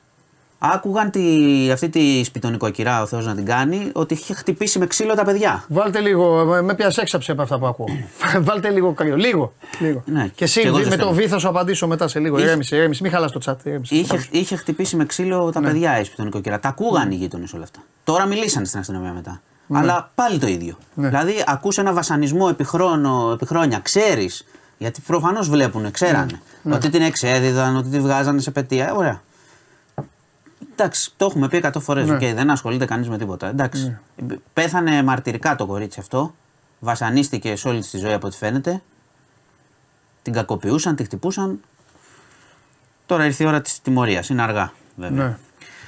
Αυτά για αυτό το ζήτημα. Θα το παρακολουθήσουμε κι άλλο. Θα έχει κι άλλα επεισόδια προφανώς. Αλλά μιλάμε τώρα για πραγματικά είναι, είναι ντροπή αυτό το πράγμα που έγινε. Τι να πω, ρε φίλε, εντάξει. Τι τώρα, να πεις. Λοιπόν, πάντα κάτι λέω, τώρα δεν έχω να ναι. Ε, έχουμε, βγήκαν στατιστικά στοιχεία, έχουμε πολύ μεγάλη έξαρση και το λέω πιο πολύ, το λέω παρά για να πω τα στοιχεία, ότι έχουμε διπλασιασμό των υποθέσεων, χιλιάδες υποθέσεις απάτης με κάρτες. Ναι. Ε, βγήκαν τα στοιχεία και έχουν διπλασιαστεί μέσα σε ε, λίγους μήνες οι, οι, οι περιπτώσεις. Υπάρχουν είτε στα έι τι εμ είτε στα πι ο ες, αλλά οι μεγαλύτερες, οι μεγαλύτερες απάτες γίνονται στο διαδίκτυο. Ε, με τα mail, με τα τηλέφωνα που μπορεί να σε πάρει τηλέφωνο, μπορεί να σου ζητήσουν. Δεν νομίζω όμως πια ότι κωδικούς. Τώρα οι άνθρωποι όχι, είναι έξυπνοι όλοι. Τώρα έχουν πει και στις μανάδες, έχουν πει και αυτά. Στις μανάδες έχει, άμα δείτε, μπείτε, μπείτε στο νιους είκοσι τέσσερα εφτά να δείτε τις υποθέσεις. Λέει διακόσιες χιλιάδες περιπτώσεις. Λέει. Κάτσε ρε φίλε, δηλαδή παίρνουν να... εδώ ένα φίλο μου, εδώ ένα από αυτούς εδώ που μας παίρνουν τηλέφωνο και του λένε έλα θέλω την κάρτα σου και αυτά και τη δίνει. Εντάξει, έλα, δεν είναι θέλω την κάρτα σου πάντα. Τότε τι, αγορές που μπο... γίνονται γίνονται μπορεί... όλες. Ναι, ναι, γίνονται και με ασφάλεια. με ασφάλεια, αλλά μπορεί να υπάρχουν, πρώτον και εκεί μπορεί να υπάρξει κάποιο πρόβλημα, αλλά είναι πιο σπάνιο, αλλά ναι. να πάρει, μπορεί να πάρεις ένα mail που αντιγράφουν ε, την τράπεζά σου και σου λέει η τράπεζα πρέπει να κάνει αυτό. Κάποιοι την πατάνε. Και από ό,τι φαίνεται, βάσει των στοιχείων και ναι, δείτε, κάποιοι ναι, την πατάνε. Ναι, το λέω πιο πολύ για να ναι, το δείτε ναι, ναι, ναι, ναι. και να είστε ενήμεροι. Οι ναι. τράπεζες πάντα λένε δεν σου ζητάω τον κωδικό ποτέ. Ναι. Άμα το ζητήσουν, ναι. είναι απάτη. Ναι. Οπότε το λέω πιο πολύ να δείτε τα στοιχεία και να προσέχετε, γιατί έχουν διπλασιαστεί οι περιπτώσεις στην Ελλάδα. Ναι. Λοιπόν, πάμε σε μια άλλη υπόθεση. Ε, είναι χθεσινή η είδηση, αλλά θα την αναφέρω. Έγινε μετά την ε, εκπομπή. Έχει ξεκινήσει η δίκη του τύπου στη Θεσσαλονίκη, έτσι, ο οποίος με τα μάξι σκότωσε μια φοιτήτρια, γιατί αυτή είναι η πραγματικότητα, θυμάσαι πέρσι. Αναστροφή, που ήταν και με την κοπέλα του μαζί. Ήταν, που ήταν με μια κοπέλα μέσα τώρα, ναι, ήταν εντάξει, αυτή συγγνώμη, δεν ξέρω, ναι, ναι, εντάξει, τέλος πάντων. Με ένα φτιαγμένο αμάξι, ναι, τη φοιτήτρια. Και μου πες ότι την, ξανα, την ξαναπέρασε, κάτι μου πες. Έτσι, έχουν καταγγείλει ότι αφού τη χτύπησε, ε. το φοβερό είναι ότι έτρεχε στο κέντρο της Θεσσαλονίκης με εκατό χιλιόμετρα, άρα καταλαβαίνουμε ότι πάμε, μιλάμε για πύραυλο εκείνη την ώρα. Και η φοιτήτρια, η καημένη, είχε πάει από την Κρήτη, Θεσσαλονίκη, ναι, ναι, ναι, ναι, ναι, την ξέρουμε, την ξέρουμε και πώς. Την εγκατέλειψε. Είναι η Έμα, ναι. η εικοσιεννιάχρονη Έμα, άρχισε η δίκη. Ε, υπήρχαν δύο συγκλονιστικά πράγματα. Η μία ήταν η κατάθεση του πατέρα, ναι. ο οποίος είπε ότι δεν είναι πίστα ο δρόμος, ότι το παιδί μου δεν ήταν απρόσεκτο. Την πάτησε, την εγκατέλειψε και τη σκότωσε και θέλει την ε, μεγαλύτερη ποινή που γίνεται. Mm-hmm. Η υπεράσπιση μιλάει για αμέλεια. Ε, τι θα πω, εντάξει. Ναι, εντάξει. Κοίταξε, η εγκατάλειψη σε αυτά τα πράγματα είναι το δεύτερο έγκλημα πάντα. Σίγουρα, Μεγάλο έγκλημα. σίγουρα, σίγουρα. Αλλά και οι δικηγόροι τώρα τι ψάχνουν. Εντάξει, ναι, τη δουλειά τους. Και το άλλο συγκλονιστικό είναι ότι στο, στο δικαστήριο, έξω από το δικαστήριο, πήγε η γυναίκα που πήρε τον νεφρό της Έμας και συνάντησε τους γονείς. Ε, οι γονείς, να πω ότι μέσα στον πόνο τους οι άνθρωποι ε, δώρησαν τα όργανα του παιδιού και, και χάρισαν ζωές. Ναι. Και το είχαμε πει και πέρσι. Εντάξει, υπάρχουν άνθρωποι που ναι. χαρίζουν ζωή και υπάρχουν άνθρωποι που μπαίνουν ναι. σε ένα αμάξι και ναι, νομίζουν ναι, ναι, ναι. ότι είναι θεοί και σκοτώνουν. Ε, ε, ε, ε. Οπότε ξεκίνησε αυτή η δίκη και θα δούμε πώς θα, πώς θα εξελιχθεί. Ε, σε πάω τώρα, εντάξει, τα πολιτικά συνήθως δεν τα αναφέρουμε συχνά, αλλά τώρα θα σου μαζεύω κάποια Ε, διότι στο ΣΥΡΙΖΑ γίνεται φοβερός χαμός. Ε, ναι, είδα χαμό, ναι, χθες, χαμός, χθες, φεύγουν, ναι. Χθες, ναι, χθες, ε... Γίνεται αυτό δηλαδή που φαινόταν όταν γίνανε εκλογές. Ναι, mm, μετά την εκλογή Προέδρου. Ε, έχει Κεντρική Επιτροπή το Σάββατο που είναι ένα μεγάλο όργανο στο κόμμα που θα συνεδριάσει, αλλά δεν ξέρω πόσοι θα είναι πια εκεί, mm. αν θα φτάσουν mm. όλοι. Γιατί ε, χθες είχαμε στο News είκοσι τέσσερα επτά ένα άρθρο του Γιώργου Σταθάκη, πρώην Υπουργού. Και έχω και απορίες. Η Έλενα ναι. Κρήτα, που έχετε συνεργαστεί κιόλας εδώ. Παλιά δεν ήταν. Ναι, ναι, περίμενε, μισό λεπτό. Ναι. Η Έλενα Κρήτα ήταν, ναι, ήταν με τον Κασελάκη. Είναι βουλευτής. Ναι, είναι με τον Κασελάκη. Τον στήριξε. Ναι. Γιατί παραπέμπεται. Είμαι, ή σου, κάτι δεν καταλαβαίνω. Θα σου πω, ναι, θα σου πω τι έχει γίνει. Επειδή ακριβώς γίνεται χαμός τώρα. Αλλά να, να, να σου πω πρώτα το βασικό και θα σου πω την Ελένα. Λοιπόν, το βασικό είναι ότι έχουν βγει τώρα κάποια κείμενα. Ναι. Ουσιαστικά λένε οι διαφωνούντες ότι παιδιά αυτό δεν μας ταιριάζει αυτό που ναι. κάνετε. Okay. Δεν λένε ακόμα ξεκάθαρα ότι φεύγουν, ναι. αλλά φεύγουν. Αυτό φαίνεται από τα κείμενα. Οπότε πιθανότητα τώρα ή στην Κεντρική Επιτροπή, δεν ξέρω αν θα πάει λίγο πιο μετά, ένας μεγάλος αριθμός τελεχών θα φύγει. Ναι. Στις δημοσκοπήσεις παρουσιάζεται πτώση. Ναι. Μιλάμε τώρα για καταστάσεις διάσπασης. Ναι. Ε, αυτό που λες με την Έλενα Κρήτα είναι το εξής, ότι ναι. ένα μέρος, ε, νομίζω ο ΣΥΡΙΖΑ στα βόρεια, την, ουσιαστικά έκανε αίτημα να παραπεμφθεί στο πειθαρχικό του κόμματος, διότι η, η Έλενα είπε στις αυτοδιοικητικές εκλογές ότι εγώ στο Δήμο μου θα στηρίξω αυτό το δήμαρχο, είναι, ο οποίος είναι, δεν είναι τους, του ΣΥΡΙΖΑ, είναι της Νέας Δημοκρατίας. Καλά είπε. Εντάξει, το, το κόμμα την παραπέμπει ή αυτή που ζήτησε. Καλά, περίμενε. Παραπέμπει βουλευτή επειδή είπε ότι θα στηρίξει σε αυτοδιοικητική τέτοια έναν άνθρωπο που κάνει κακό στην πόλη, ε, το... καλό, που κάνει καλό στην πόλη του. Ε, αυτό, τι είναι αυτά. Έτσι είπε ότι ε, την παραπέμπει. Απάντησε, απάντησε η κυρία Κρήτα ότι. Θες να σου μιλήσω αθλητικά. Mm-hmm. Πασόκ νούμερο δύο έρχεται. Τι Πασόκ νούμερο δύο. Το Πασόκ θα είναι τέτοιο. Εντάξει, εσύ το λες. Εγώ το λέω απ' έξω. Η τάση το δείχνει, θα το δούμε. Ε, αφού φαίνεται, μα τώρα δεν γίνεται. Αυτά είναι αποδυτήρια ομάδα η οποία είναι έτοιμη να πέσει τέσσερις κατηγορίες. Λέω ότι το περιστατικό με την Έλενα Κρήτα δείχνει και την κατάσταση όλη. Εντάξει, άστο. Τη γενικότερη. Οπότε αυτά και προσοχή Δυτική Ελλάδα. Όχι Αττική, έρχεται έκτακτο δελτίο επιδείνωσης καιρού.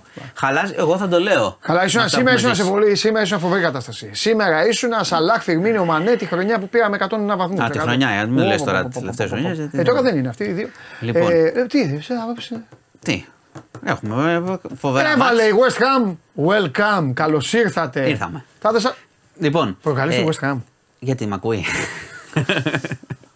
ε, τι, έχουμε καλές πιθανότητες πάντως. Ε? Δεν ξέρω αν. Οκ, okay, μετά το μάτς με τον ΠΑΟΚ, αν θεωρείς ότι, ή αν θεωρεί κάποιος ότι ο Ολυμπιακός δεν έχει πιθανότητες, έχει ναι. καλές πιθανότητες. Ναι. Πολύ δυνατή η West Ham, ναι. αλλά έχει πιθανότητες ο Ολυμπιακός. Μάλιστα. Αυτά. Και βλέπω διπλό Παναθηναϊκό, να ξέρεις. Το είδα επειδή είδα την απόδοση. Οκ. Okay. Α, με τις αποδόσεις εσύ βλέπεις την μπάλα. Όχι. Ε, πότε, πότε. Και με τις αποδόσεις. Καλά. Μπάσκετ. Κρίνει αν. Θα κερδίσουμε. Κρίνει αν. Κρίνει αν η απόδοση ταιριάζει. Το στοίχημα είναι παιχνίδι αποδόσεων. Εντάξει. Χθες είχε ένα match Champions League στο ναι. Μόναχο. Το είδες. Στο Μόναχο. Ναι. Έβλεπα Κοπενχάγη. Γιατί. Α. Μπάγερν ναι. Γαλατά δεν είδες. Όχι. Είδα ε, Κοπενχάγη. Μάλιστα. Ένα παίκτη έβαλε γκολ στο ενενήντα ένα και στο ενενήντα τρία έχασε και ευκαιρία να το κάνει δύο δύο.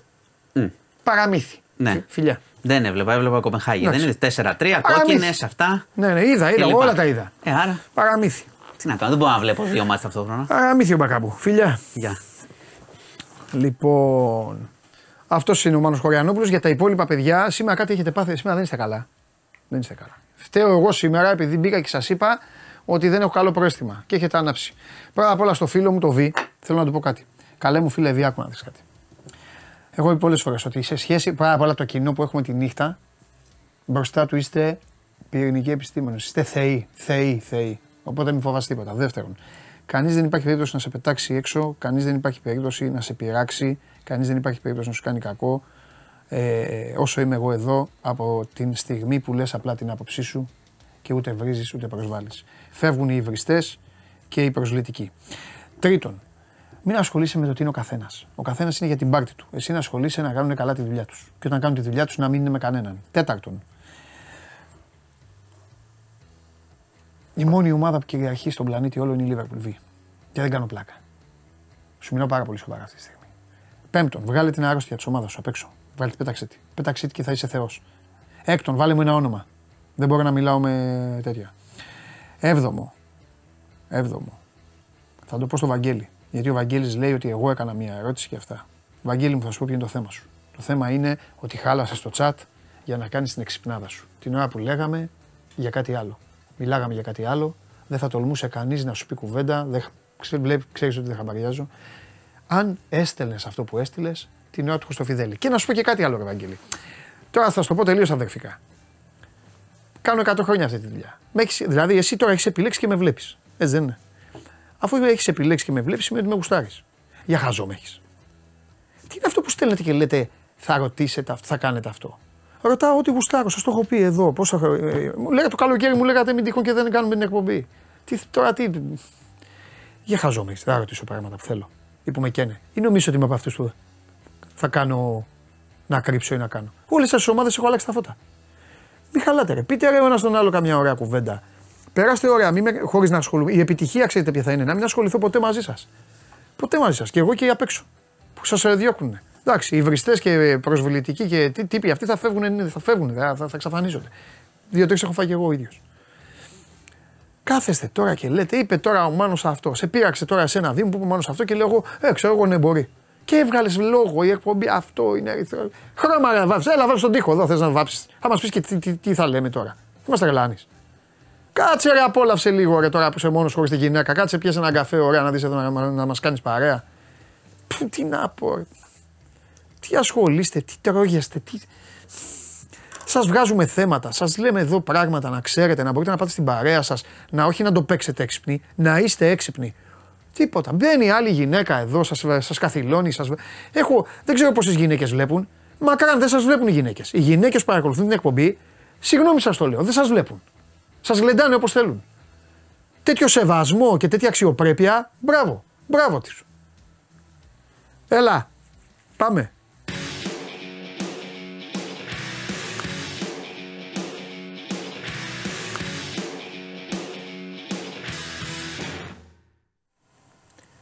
Πού είναι ο Γιάννης Παπαδόπουλος, ο φίλος μου. Α, να τους ψάχνει τον Κέσσαρη. Γιάννη, άσε, γιατί έχω μάθει... Ε, Γιάννη, μια κουβέντα θα σου πω. Για να σε βοηθήσω.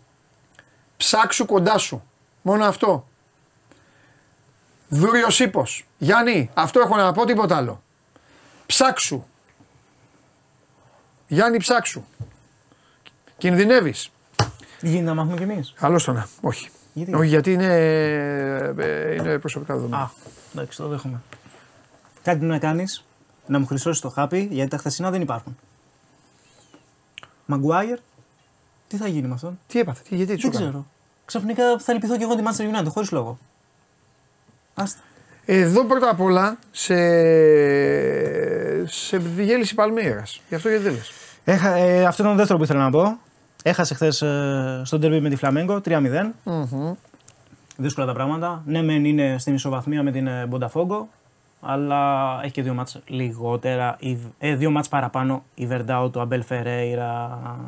Mm-hmm. Ε, πάμε λίγο στα σημερινά. Full το πρόγραμμα. Ε, ήταν, είχα πέντε επιλογές στο κεφάλι μου. Τη μία την αφαίρεσα, οπότε θα ξεκινήσω με αυτή που αφαίρεσα. Αφορά στο παιχνίδι της ε, ε, Ρεν με τον Παναγιώ, με την επιλογή του goal goal, αλλά δεν θα... δέκα το... γυναίκες λέει ο άλλος, ο, ναι. Ο Σάκης λέει είναι δέκα γυναίκες, δύο χιλιάδες άντρες βλέπουν το like αυτά. Σε πληροφορώ ότι κοιμάσαι τον ύπνο του δικαίου, δεν φταίς, δεν στο λέω προσβλητικά.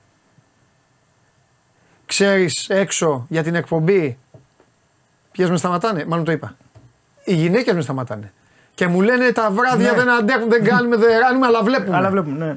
Άστο, σαν έχει χαμένο μάτς. Με γυναίκες είμαι, ξεκάθαρα. Γιατί εσείς δεν παλεύεστε, ρε φίλε. Αφού. Εδώ, ακούστε τον ταινί τώρα να παίξετε να φάτε κουβαδό του. Διέλυσε. Ε, ναι, ναι, λοιπόν, μπορείς να τους διαλύσεις. Να τους ρίξεις μέσα σε σκάφη θέλω. Ναι, ναι. Διέλυσε τους.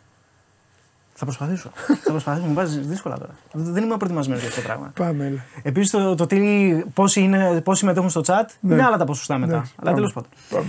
Ε, ήθελα να πάω με τον goal goal στο παιχνίδι του Παναθηναϊκού με τη Ρεν, ναι. Αλλά είναι λίγο χαμηλά η απόδοση λόγω της δυσκολίας του παιχνιδιού. Είναι εκεί κοντά στον εβδομήντα πέντε. Ο Ζενεσιό θα, πάει, θα κάνει αλλαγές σήμερα. Θα κάνει rotation. Ακολουθεί πάρα πολύ δύσκολο παιχνίδι στη Γαλλία με τη Λιόν. Έχει το μυαλό του εκεί πέρα, γέννημα θρέμα Λιόν. Ο Ντενής είναι η ψυχή του, του Bet Factory. Είναι αρχισυντάκτης και παραγωγός του Bet Factory. Επειδή ρωτάνε πού είναι ο Ντενής στο Bet Factory. Ε, συμμετέχουμε, παιδιά. Συμμετέχει κανονικά. Απλά ναι, δεν τον αφήνω να λέει. Ναι. Αυτά είναι μόνο για εδώ. Ακούστε. Ο Ντενής είναι so must go on man. Τέλος. Εντάξει, μπρο. Μπρο, ε, μπρο, αμίγο. Έκανα εμετό, μου το είπα. Αμίγο, εμετό, τι έκανα, το είπα. Εμετό, ε, εμετό. Μία που τους το είπα, τους το είπα για να τους πειράξω. Έκανες εμεμπρό. Εμε...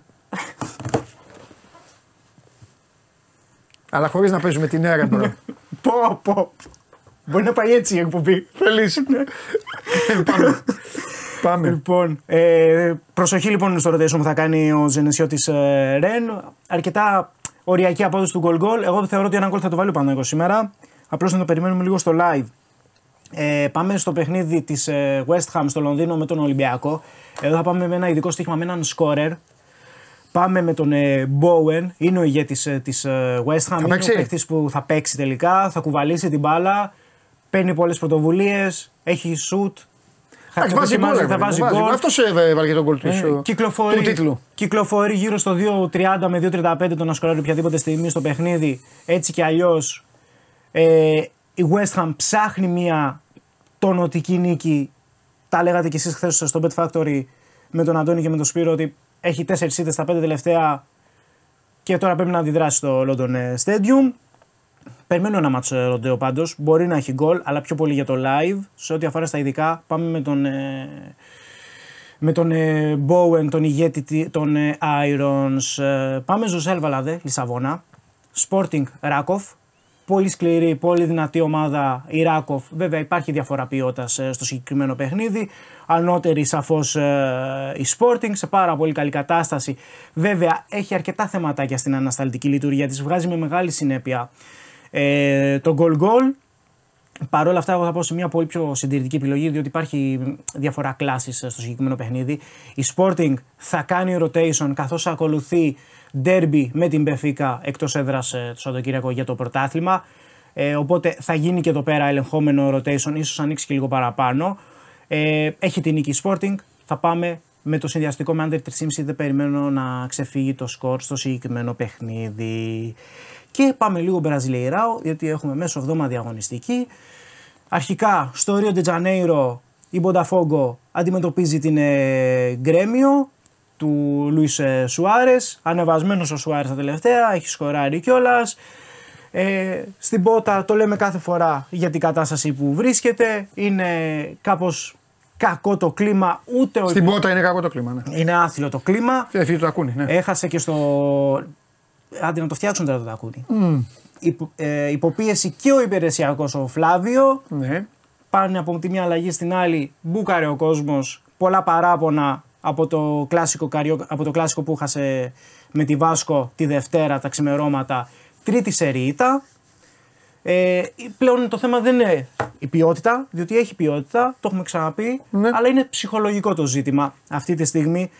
Ε, στην Πονταφόγκο ανεβασμένη η Γκρέμιο, δύσκολα πάντως να δούμε, δύσκολα να μπλέξουμε με κάποιο σημείο στο συγκεκριμένο παιχνίδι. Θα πάμε με τα γκολ στο συγκεκριμένο παιχνίδι, από ένα γκολ έχει κάθε ομάδα, έτσι και αλλιώς. Βέβαια παρά την κρίνια που έχει ο κόσμος, πάει για sold out και το σημερινό παιχνίδι και ας είναι απογοητευμένοι ειδικά οι οργανωμένοι.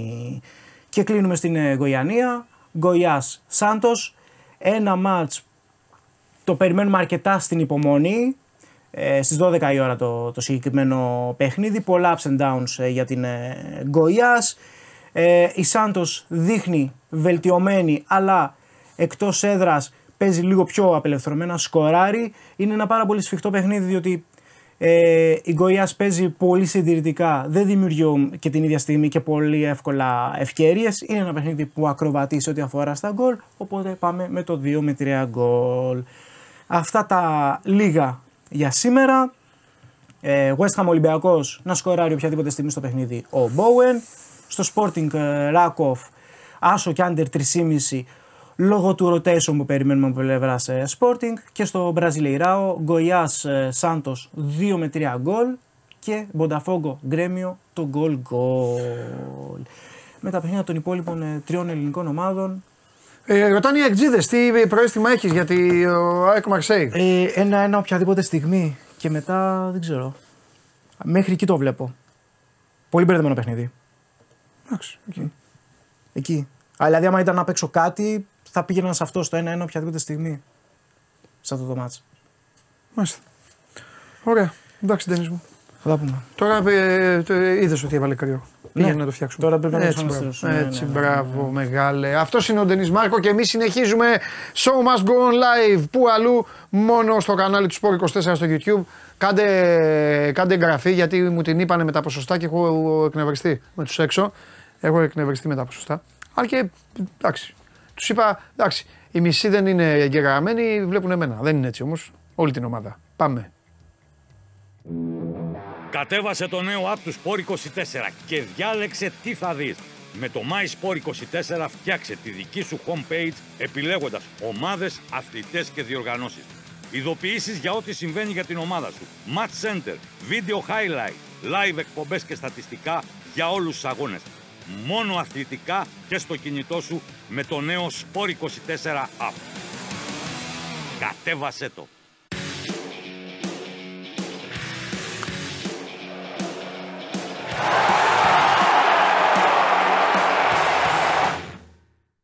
Εδώ είμαστε. Πάμε ρε Βαγγελάρα. Πάρε το μάτς σήμερα ρε Βαγγελάρα, να γίνει χαμός. Χαμός να γίνει, να γίνει κόλαση. Να μου στέλνουν εδώ αύριο να κλαίνε, να, οι αεκτζίδες να πανηγυρίζουν, να γιορτάζουν. Πάρε ένα παιχνίδι μέσα. Πάρ' το μέσα, ε. γιατί το άλλο θα το χάσεις. Α, αυτό είναι το ζητούμενο. Το άλλο μέσα εννοείς. Το άλλο, ναι. Το άλλο το έχω πει. Περιμένω να θα το παίξω διπλό. Συγγνώμη, αδέρφια μου αεκτζίδες. Τώρα μπορεί να πανηγυρίζουν και οι αεκτζίδες. Θα λένε, ω, wow, θα έρθει ανάποδα. Το ΑΕΚ Brighton το βλέπω διπλό, ναι. Πάρε όμως το σημερινό. Ναι. Άστο το άλλο. Αυτό το ζητούμενο. Πιστεύω δηλαδή για να μην. Να το... πάρει ένα μάτσο. Θε, θεωρώ ότι θεωρώ η Brighton θα βγει πρώτη τελικά στον όμιλο. Δηλαδή όπως και σήμερα νομίζω ότι θα το πάρει το μάτσι Brighton στο, στην Ολλανδία. Αυτό τα, τα είπα και χθες δηλαδή το απόγευμα. Αυτή την εντύπωση έχω. Θα δούμε όμως. Δώστε λίγο Καλ... βαθμολογία ρε παιδιά τώρα να μιλήσουμε λίγο με τον Βάγκο. Mm-hmm. Αυτή εδώ είναι η βαθμολογία. Είναι πρώτη Μαρσέιγ. Έχει γίνει. Βλέπετε, είναι μαντάρα όμιλος, είναι μαντάρα, είναι, όλοι έχουν άσους εκεί, έχει δύο ισοπαλίες η Μαρσέιγ. Μπορεί να πει κάποιος τώρα, Βαγγέλη, ότι έλα μωρέ και με χ, και με χ καλά είναι η Μαρσέιγ. Δεν είναι καλά η Μαρσέιγ με χ, θα πω εγώ. Γιατί η Μαρσέιγ έχει να παίξει με την Brighton, τελευταία αγωνιστική, αν δεν κάνω λάθος. Δεν ναι, κάνω λάθος. Τελευταία, δεν, δεν κάνεις, δεν γιατί κάνω. Αγιαξάι, έχει αγιαξάι, να πέσει στην Αγγλία. Ναι. Αν η Brighton πάρει τα μάτς λοιπόν που λέω, και αν τα, αν τα πάρει όλα τα μάτσι Brighton και η ΑΕΚ κερδίσει την, α, και η ΑΕΚ κερδίσει τον Άγιαξ, ε, μένει έξω η Μαρσέιγ με το χ. Ναι. Είναι μαντάρα ο όμιλος, θέλω να πω. Είναι όντως, κοίτα, θεωρητικά σήμερα ε, η νίκη της Brighton επί του Άγιαξ θα είναι καλό αποτέλεσμα, ώστε να ξεκαθαρίσει η τρίτη θέση του. Να ξεκαθαρίσει, δεν ξεκαθαρίζει, αλλά τουλάχιστον να παραμένει η Άγιαξ σε αβαντάζ για την ναι. τρίτη θέση. Από την άλλη, αν θέλεις να μπεις φίνα σε μία από τις δύο θέσεις, τις πρώτες, ε, καλό είναι να φέρει ένα χ η Brighton. Είναι, εξαρτάται από ποια οπτική το βλέπεις. Δεν το συζητάμε. Πάντοτε, πάντοτε μιλώντας ότι εσύ θα κάνεις κάτι σήμερα. Έτσι. Δηλαδή, στη, ναι. χειρότερη, στη χειρότερη να μην ετηθείς. Ναι, ναι, ναι, ναι, ναι. Δηλαδή, παράδειγμα, και μια ισοπαλία σήμερα της ΑΕΚ με τη Μαρσέιγ, αν ο Άγιαξ χάσει, ναι. μεγαλώνει αρκετά η ψαλίδα ώστε να βγει τουλάχιστον τρίτη. Και να έχει μια ευρωπαϊκή συνέχεια. Γιατί και αυτό είναι ένα ζητούμενο. Έτσι. Ε, ξεκινήσαμε τον όμιλο λέγοντας ότι μπορεί να βγει τελευταία. Ναι. Τώρα έχουμε ανεβάσει τον πύχη, λέμε μπας και μπεις φίνα. Σε έναν εκ των δύο. Ναι. Ο Αλμίδα χθες μίλησε ακόμα και για πρώτη θέση. Δεν το είπε έτσι ξεκάθαρα, πάμε για την πρωτιά, αλλά είπε ότι εμείς θέλουμε να πάρουμε τα παιχνίδια για να περάσουμε. Προφανώς με περισσότερες νίκες ε, αυξάνουν και οι πιθανότητες να βγεις και πρώτος ακόμα. Αλλά βέβαια για να συμβεί αυτό πρέπει να πάρει δύο μάτς στην έδρα της. Ε, εδώ είναι το ζητούμενο το μεγάλο. Το ξέρουμε, δεν τα έχει καταφέρει στην έδρα της φέτος σε ευρωπαϊκό παιχνίδι. Θα δούμε σήμερα αν. Ο αντίπαλος τη βολεύει πιο πολύ ο συγκεκριμένος. Κοίτα, η Μαρσέιγ έχει αλλάξει με τον Κατούζο. Είναι μια ομάδα που δίνει σαφώς περισσότερη έμφαση στο αμυντικό κομμάτι. Δεν είναι όπως ήταν πριν. Ε, θεωρώ ότι πριν ήταν αφελής, έπαιζε πιο πολύ με το ταλέντο, με περισσότερη χαρά για το παιχνίδι, άφηνε κενά πίσω. Τώρα είναι πιο σκληρή πίσω ομάδα. Ε, έχει μεγάλη σημασία να μην δεχθεί η ΑΕΚ πρώτη γκολ. Γιατί και εγώ πιστεύω ότι θα βάλουν και οι δύο γκολ, αλλά έχει μεγάλη σημασία να μην το δεχθεί ΑΕΚ πρώτη και βρεθεί να κυνηγά. Ναι. Ε, αυτή είναι μια περίπτωση που την έχουμε δει πολλές φορές Κάποιες η ΑΕΚ κατάφερε να, να ανταπεξέλθει και να, να βρει έστω την ισοφάριση και να περάσει, όπως π.χ. με την Δυνάμο. Σε άλλες περιπτώσεις ε, και με τον Άγιαξ κατάφερε να ισοφαρίσει, αλλά δεν έφτασε στη νίκη, που είναι το ζητούμενο. Γιατί πράγματι με νίκη σήμερα ε, μπαίνει πάρα πολύ δυνατά στο κόλπο της πρόκρισης και φυσικά βλέπεις και με άλλο μάτι πια, αν το καταφέρεις με τη Μαρσέιγ, ανοίγει και η όρεξή σου και για την Brighton. Δηλαδή δεν πας εκεί πλέον με το «Αχ, δεν έχω κερδίσει ποτέ στην έδρα μου και πρέπει να το κάνω τώρα απέναντι στην πιο δύσκολη ομάδα». Αν έχεις κερδίσει τη Μαρσέιγ, ε, πιστεύεις περισσότερο ότι μπορεί να το κάνεις και με την Brighton εντός. Σίγουρα θεωρώ ότι είναι, είναι μια, μια αγωνιστική που θα μας δείξει, θα μας δείξει πολλά. Ναι. Για την ΑΕΚ. Ναι. Που, θα, που θα κοντάρει δηλαδή περισσότερο μετά από αυτήν. Ναι. Στην τρίτη θέση ή στο να μπει την πρώτη διάδα. Μάλιστα. Για πάμε. Για λέγε τώρα με αυτά που συζητάγαμε. Ναι. Έχει τίποτα ξεδιαλύνει, έχει τίποτα καμιά. Κοίτα, στην άμυνα τα πράγματα είναι δεδομένα. Ναι. Δηλαδή ο Αθανασιάδης κατά τα δοκάρια αφού ο Στάνκοβιτς δεν παίζει. Δεξιά ο Σιντιμπέκ. Όπως όλα δείχνουν, ο Ρώτα μπαίνει, δεν μπαίνει στην αποστολή. Θα δούμε, αλλά και να μπει θεωρώ ότι δεν ξέρω. Θα παίξει χωρίς προπονήσεις. Ε, αριστερά προβάδισμα ο Χατζησαφή, στο κέντρο της άμυνας ο Βίτα με το Μουκουντή και μπροστά του σίγουρα ο Σιμάνσκι. Είναι και ο πιο ξεκούραστος. Ε, δεν έπαιξε και στο παιχνίδι με την Κυψιά, ήταν τιμωρημένος. Και γενικότερα ο Σιμάνσκι εντάξει, είναι σταθερά. Στην Ευρώπη έχει παίξει και σε όλα τα παιχνίδια. Ε, τώρα εδώ πάμε να δούμε ποιος ήταν ο παρτενέρ του. Αν πάει με το Σιμάνσκι Γιόνσον, θα πάει ο Πινέδα αριστερά. Αν πάει με το Σιμάνσκι Πινέδα, θα πάει αριστερά ο Γκατσίνοβιτς. Δεξιά είναι το μεγάλο δίλημα για μένα για τον προπονητή, γιατί ο Ελίασον κάνει πράγματα και θαύματα. Θεωρώ ότι είναι ο παίκτης του, του Οκτωβρίου για την ΑΕΚ. Ήταν ο παίκτης του μήνα για εκείνη και συνεχίζει να είναι καλός. Δηλαδή και με την Κηφισιά ήταν καλός. Ε, αλλά ο Άμραμπατ έχει πάρει τα περισσότερα μάτς. Αυτός είναι που παίζει στην Ευρώπη. Και στην κορυφή θεωρώ δεδομένο ότι θα ξεκινήσει ο Γκαρσία. Πίσω του πάλι εδώ φαβορεί ο Τσούμπερ. Εντάξει, με την υποσημείωση ότι υπάρχουν ο Μάνταλος και ο Ραούχο. Νομίζω ο Ραούχο θα έρθει από τον πάγκο. Ο Μάνταλος δύσκολο να πάρει τη μάχη από τον Τσούμπερ, αλλά βλέπω Τσούμπερ Γκαρσία. Ναι. Δηλαδή δύο τα διλήμματα. Πού θα παίξει ο Πινέδα, το μόνιμο δίλημα, κάθε φορά το συζητάμε. Τρομερό, ναι, τρομερό. Πού θα παίξει ο Πινέδα, για να δούμε αν θα παίξει ο Γκατσίνοβιτς ε, και αν θα επιλέξει Άμραμπατ ή Ελίασον. Αυτά είναι τα, τα δύο βασικά ερωτήματα. Και έπαιξε ο Ελίασον, έπαιξε ο Ελίασον την... Ο Άμραμπατ θα παίξει, Ευαγγελία. Αφού του βγαίνει, αυτό το rotation έτσι πάει. Και τα ευρωπαϊκά του δίνει του Άμραμπατ και έπαιξε και με την Κηφισιά τώρα ο Ελίασον. Κανονικά, γιατί να το χαλάσει. Δεν νομίζω. Να το χαλάσει, γιατί ο Ελίασον είναι πάρα πολύ καλός. Ναι. Το τελευταίο καιρό. Αλλά εδώ μετράνε και άλλα πράγματα, έτσι. Ναι. Το γεγονός ότι όντως εμπιστεύεται. Και τι έχει πολύ. Κάτσε, το έχω μπροστά μου. Σε βασανίζω συνέχεια. Τι, το επόμενο μάτι. Ναι, μωρέ. Λαμία. Mm. Λαμία και μετά, και μετά Γιάννενα. Τι μετά, μετά έχει διακοπή. Μετά τη Λαμία. Διακοπή. Διακοπή μετά Γιάννενα, ναι. Ναι, εντάξει, τ- τώρα λέμε. Ναι. Λαμία. Επιστρέφει, επιστρέφει μετά Γιάννενα. Λαμία, Λαμία τώρα. Εντάξει, είναι λίγο, η Λαμία είναι λίγο περίεργη, αλλά νομίζω ότι η ΑΕΚ θα το πάρει το παιχνίδι χάρη στην Κηφισιά. Χάρη στην Κηφισιά. Ε, κοίταξε, κοίταξε να δεις. Ε, πιστεύω ότι και πάλι την Κυριακή θα πάει σε εκτενές rotation, γιατί αυτοί ναι. που θα παίξουν σήμερα δεδομένα θα τρέξουν πολύ. Δεν είναι Δευτέρα το παιχνίδι. Έτσι. Κυριακή είναι. Είναι Κυριακή, είναι Κυριακή. επτά και μισή. Δευτέρα άρα δεν υπάρχουν είναι... αγώνες. Να πούμε ότι δεν γίνεται να υπάρχουν αγώνες γιατί φεύγουν για εθνικές ομάδες. Έτσι. Λοιπόν. Άρα τι μένει μετά το μάτς. Μένει η Παρασκευή και το Σάββατο. Το Σάββατο ποτέ δεν είναι ημέρα προπόνησης. Είναι ημέρα okay, τακτικής περισσότερο παρά έντασης. Άρα μία προπόνηση ουσιαστικά την Παρασκευή. Θεωρώ ναι. ότι και με τη Λαμία θα πάει με πολλές αλλαγές. Ναι. Σε, σε σχέση με το ποιοι θα ξεκινήσουν πέρσι. Το καλό όμως στις δύο περιπτώσεις. Ναι. Και εν συγκρίση με την Κηφισιά είναι ότι αν Τυπαξίλο δεν έχει απώλειες ναι. σήμερα, ναι. έχει πολύ περισσότερες λύσεις για να κάνει καλύτερο rotation την Κυριακή. Ναι. Δεν έχει δηλαδή απουσίες, γιατί με, τη... με την Κηφισιά ήταν πολλοί παίκτες έξω. Ήταν ο Αραούχο, ήταν ο Χατζησαφή, ήταν ο Σιμάνσκι, ήταν ο Γκατσίνοβιτς, έτσι, ε... ο Μουκουντή. Όλοι αυτοί θα είναι παρόντες, διαθέσιμοι για το μάτι της Κυριακής. Ναι. Άρα το rotation θα γίνει πιο εύκολα. Ναι. Θεωρώ και πιο λειτουργικά. Ναι. Αλλά μεγάλη κουβέντα, πάμε να, να παίξουμε σήμερα. Μπας και δούμε τη νίκη. Ναι, σωστό. Θα το χαρεί και ο κόσμος και μετά βλέπουμε. Σωστό, σωστό. Γεμάτο γήπεδο, δεν το συζητάμε αυτό. Έχει sold out, έχουν μείνει τώρα, δεκαπέντε. Τώρα τι κάνουν τώρα, ψήνουν, ναι, αυτά μου λέει χθες που έλεγα εγώ τι, τι είναι αυτή, κάνουν τώρα, πού είναι. Ξεκίνησε το μεσημέρι, νομίζω στον Κένταρο είναι, ναι. Η ψήνουν, ιστορία αυτή. Τρώνε, χάμος. Ωραία, ναι, ωραία ναι. πράγματα. Πώς είναι, πώς είναι αυτή. Είναι πάνω από χίλια άτομα, χίλια χίλια διακόσια κάτι τέτοιο, ναι. Και είναι Ευαγγέλη απέναντι πολύ... γωνία, ε, πώς καθόμαστε εμείς απέναντι γωνία αριστερά, ε. Ναι. Τώρα δεν ξέρω βέβαια μήπως κάποια στιγμή, γιατί ακούγονται πολλά για ένα Κορεό και το καθεξής, μήπως τους δούμε και μαζί κάποια στιγμή. Πώς θα γίνει αυτό, μετά θα έχει θέμα. Ναι. Μετά θα μου, θα μου... Πάλι θα τα βάλεις με την αστυνομία μετά, Ευαγγέλη, και δεν ε. Αυτά είναι. Πώς θα μπουν μέσα όλοι μαζί. Ε, στη Μαρσέγ έγινε. Εντάξει, στη Μαρσέγ έγινε. Ναι, εντάξει, εν, εννοώ μήπως μπουνε ρε παιδί μου δέκα άτομα κατ' εξαίρεση, δεκαπέντε στο πέταλο. Ναι, ναι, ναι, έτσι ναι, εντάξει. Μέσα από το γήπεδο, ίσως ναι, ναι, ναι, μήπως. Ναι, κάπως να γίνει κάτι αυτό. Αυτά είναι τα. Μπράβο. Ούτως ή άλλως δεν χωράνε στο πέταλο. Αυτό λέω ρε παιδί, αυτό είπα. Θα είναι που θα είναι στη βαγμένη. Ε, ναι. Λοιπόν. Ωραία. Ε, δεν γίνεται να τους αφήσω παραπονεμένους γιατί είναι συγκλονιστικοί και είναι και ευγενικότατοι. Και ο Θοδωρής και ο, και ο Βαγγέλης ρωτάνε το ίδιο πράγμα ε, και μάλιστα είναι και στο πνεύμα της εκπομπής. Όταν τελειώσουμε λέει τη συζήτηση για το μάτς, μπράβο, δηλαδή αυτούς τέτοιους χαίρομαι να έχω. Ε, ρωτάνε για αριστερό μπακ και μάλιστα ο Θοδωρής λέει ότι διάβασε κάπου για ένα Μπολωνό. Αυτό λένε τα παιδιά. Υπάρχει ένας Πολωνός, ο Βντόβικ. Βέβαια η ΑΕΚ μετά ναι. από δύο-τρεις μέρες που το θέμα ήταν πολύ στην επικαιρότητα το κατέβασε.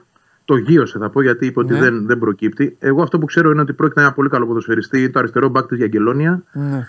Πολύ επιθετικό μπακ, νεαρός σε ηλικία. Ε, προφανώς ο Κουχάρης και τον ξέρει καλά γιατί έχει τρομερές άκρες και στη Γιαγκελόνια. Είναι ένα από τα επόμενα ε, καλά project της Πολωνίας και της εθνικής ομάδας. Ναι.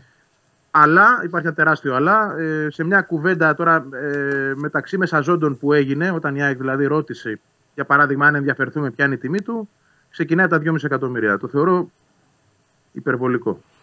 Θα μου πεις τώρα. Ο καθένας όσο θέλει πουλάει. Αλλά ναι, αυτή είναι η τιμή του. Άξε, Ευαγγέλη, να σου πω κάτι. Αν έρθει τώρα μια ομάδα και πει θέλω το Ρώτα, τι θα ζητήσει ο Μελισσανίδης. Ο τρία τουλάχιστον πιστεύω. Ε, Ξέρεις, θα πει λοιπόν ένας ρεπόρτερ της ομάδας εκεί. Θα πει εντάξει, θεωρώ υπερβολικό. Α, για να είμαι πιο σωστός, λά, λάθος, λάθος εκφράστηκα. Υπερβολικό για την ΑΕΚ. Ναι. Θε, θεω, θεωρείται. Ναι. Ότι δηλαδή είναι ένα ποσό που δεν, δεν θα το έδινε η ομάδα για αριστερό μπακ. Αν, αν ναι, δεν ήταν, ναι, κατάλαβα. Για το, αν δεν είναι για το κάποιος, Βαλάντιο, ρε παιδί μου. Ναι. Για το Βαλάντιο πρέπει να το έδινε αν ήταν π.χ.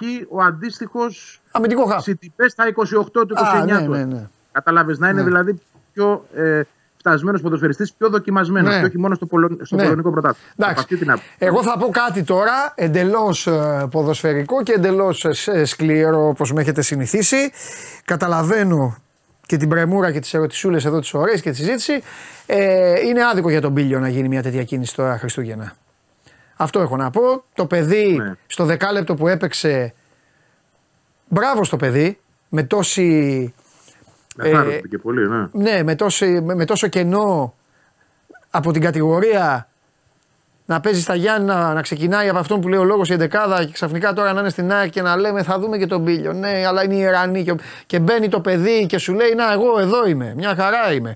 Και δεν κόλωσε, έβγαλε και τις μπάλες του, έκανε και τις κινήσεις του όλα. Το να λένε για αριστερό μπακ είναι λίγο άδικο. Έχεις το Χατζησαφή, ο Μοχαμάντι ο Κακομοίρης από ό,τι βλέπω κάνει νερά τώρα τελευταία. Βάλε τον Πίλιο στο rotation. Είναι, είναι κάτι πολύ σωστό όπως το καταθέτεις και εγώ έτσι το σκέφτομαι. Ά, ούτως ή άλλως. Θα πάω αφήγοντα. Εντάξει, θα πάει κάπου δανεικός και μετά στον πάρει ο Παναθηναϊκός. Παράδειγμα. Ναι, η κουβέντα όμως για αριστερό μπακ δεν γίνεται για το Γενάρη. Ναι. Η κουβέντα γίνεται για το καλοκαίρι. Δηλαδή, το ναι. καλοκαίρι πρέπει να πάρει αριστερό μπακ. Δηλαδή, ο Βντόβικ δεν είναι μεταγραφή που αν προχωρήσει ή οποιοδήποτε ναι. Βντόβικ θα προχωρήσει το Γενάρη. Ναι. Η ΑΕΚ κάνει μια προεργασία για να πάρει παίκτη το καλοκαίρι, γιατί και οι δύο Ιρανοί μένει ελεύθερο ναι. και όπως καταλαβαίνεις δεν θα μείνουν και οι δύο. Ναι. Άντε να μείνει ο Χατζησαφή που έχει το συνένα. Ως backup μαζί με τον Πίλιο και αυτόν που θα έρθει. Ε, όσον αφορά στον Πίλιο, νομίζω ε, το έχουμε ξανασυζητήσει ότι η, η δουλειά του Αλμίδα είναι να τον προετοιμάσει και να τον έχει ναι. εκεί που θέλει το Γενάρη. Θεωρώ ναι. ότι θα παίξει από εδώ και πέρα. Ναι. Ε, εγώ βάζω και ένα στοίχημα, θα τον δούμε την Κυριακή. Ναι. Βασικό. Και βλέπουμε. Ωραία. Και να πω κάτι στον Αναστάσιο ε, που ρωτάει, γιατί έπεσα πάνω, ήθελα να το πω και στο Βαγγέλη πριν μια εβδομάδα, δέκα μέρες. Ο, ο Αναστάσιος ρωτάει για τον Αετό. Έπεσα πάνω στο TikTok στον άνθρωπο που τον έχει τον Αετό και τον ρωτάγανε και κατάλαβα ότι είναι θέμα οικονομικό. Ότι ο άνθρωπος δεν έχει καλυφθεί οικονομικά. Δεν υπάρχει συμφωνία οικονομική με την ΑΕΚ. Αυτό κατάλαβα. Ξέρεις κάτι άλλο. Εγώ αυτό κατάλαβα από τον λογαριασμό του δηλαδή. Δεν το έχω δει, αλλά πράγματι αυτό που γνωρίζω κι εγώ είναι ότι υπήρξε κάποια διαφωνία. Ναι. Όσον αφορά στη σχέση οικονομικού ναι, ναι, και, τι προσ, και, τι, και τι προσφέρει τελικά αυτό το ζητούμενο, αυτό το θέαμα, διότι αλλιώς το είχαν στην ΑΕΚ στο μυαλό τους. και άλλο έγινε στην πορεία. Συμφωνώ κι εγώ, γιατί ε, ήταν από τα. Επειδή, να... επειδή είναι τα ωραία, θυμάσαι ψερόταγα και σου έλεγα. Γιατί δεν πάει εκεί, γιατί εσύ, δεν κάνει αυτό. Πάει όπως ναι. Την Πορτογαλία ε, που κάνει βόλτα και αυτά. Τώρα το, το, το, το πουλί κατέβαινε από πάνω και πήγαινε εκεί που ήταν το φαΐ του μόνο. Και μια φορά είχε πάει στη Φυσούνα. Λοιπόν. Χωρίς... Χωρίς εγώ να θέλω να πάρω θέση ή να. Όχι, βέβαια, εμείς μας νοιάζει. Στη μία είναι ή στην άλλη πλευρά. Όχι, ε, αυτό που καταλαβαίνω είναι ότι και η ΑΕΚ δεν ήμουν ικανοποιημένη ναι. από αυτό. Ή να το πω διαφορετικά, ναι. για να μην ε, ρίξουμε βάρος στον άνθρωπο, γιατί ο άνθρωπος τη δουλειά του την έκανε. Τον εκπαίδευσε και τον έφερε εκεί που πρέπει. Και απλά, δεν είναι και εύκολο και ούτε ξέρουμε τη δουλειά του. Ούτε, ούτε πτηνολόγοι είμαστε. Έτσι, ούτε θα τον κρίνω. Απλά προφανώς στην ΑΕΚ δεν πήραν αυτό που περίμεναν ή δεν είδαν αυτό που ήθελαν. Ναι. Κάπως αλλιώς το είχα στο μυαλό τους. Φιλιά! Τα λέμε. Τα λέμε αύριο. Γεια σου Βαγγέλη μου, γεια σου Βαγγέλη μου. Λοιπόν, ε, ε, ε, ηχητική περιγραφή και των δύο αγώνων και του ΠΑΟΚ με την Αμπερντίν και της ΑΕΚ με την Μαρσέιγ στο Match Center του Sport είκοσι τέσσερα το βράδυ.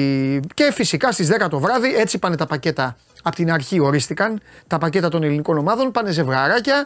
Ο ΠΑΟΚ πάει με τον Παναθηναϊκό ζευγαράκι, αγκαζέ στις ώρες. Η ΑΕΚ πάει αγκαζέ με τον κύριο εδώ.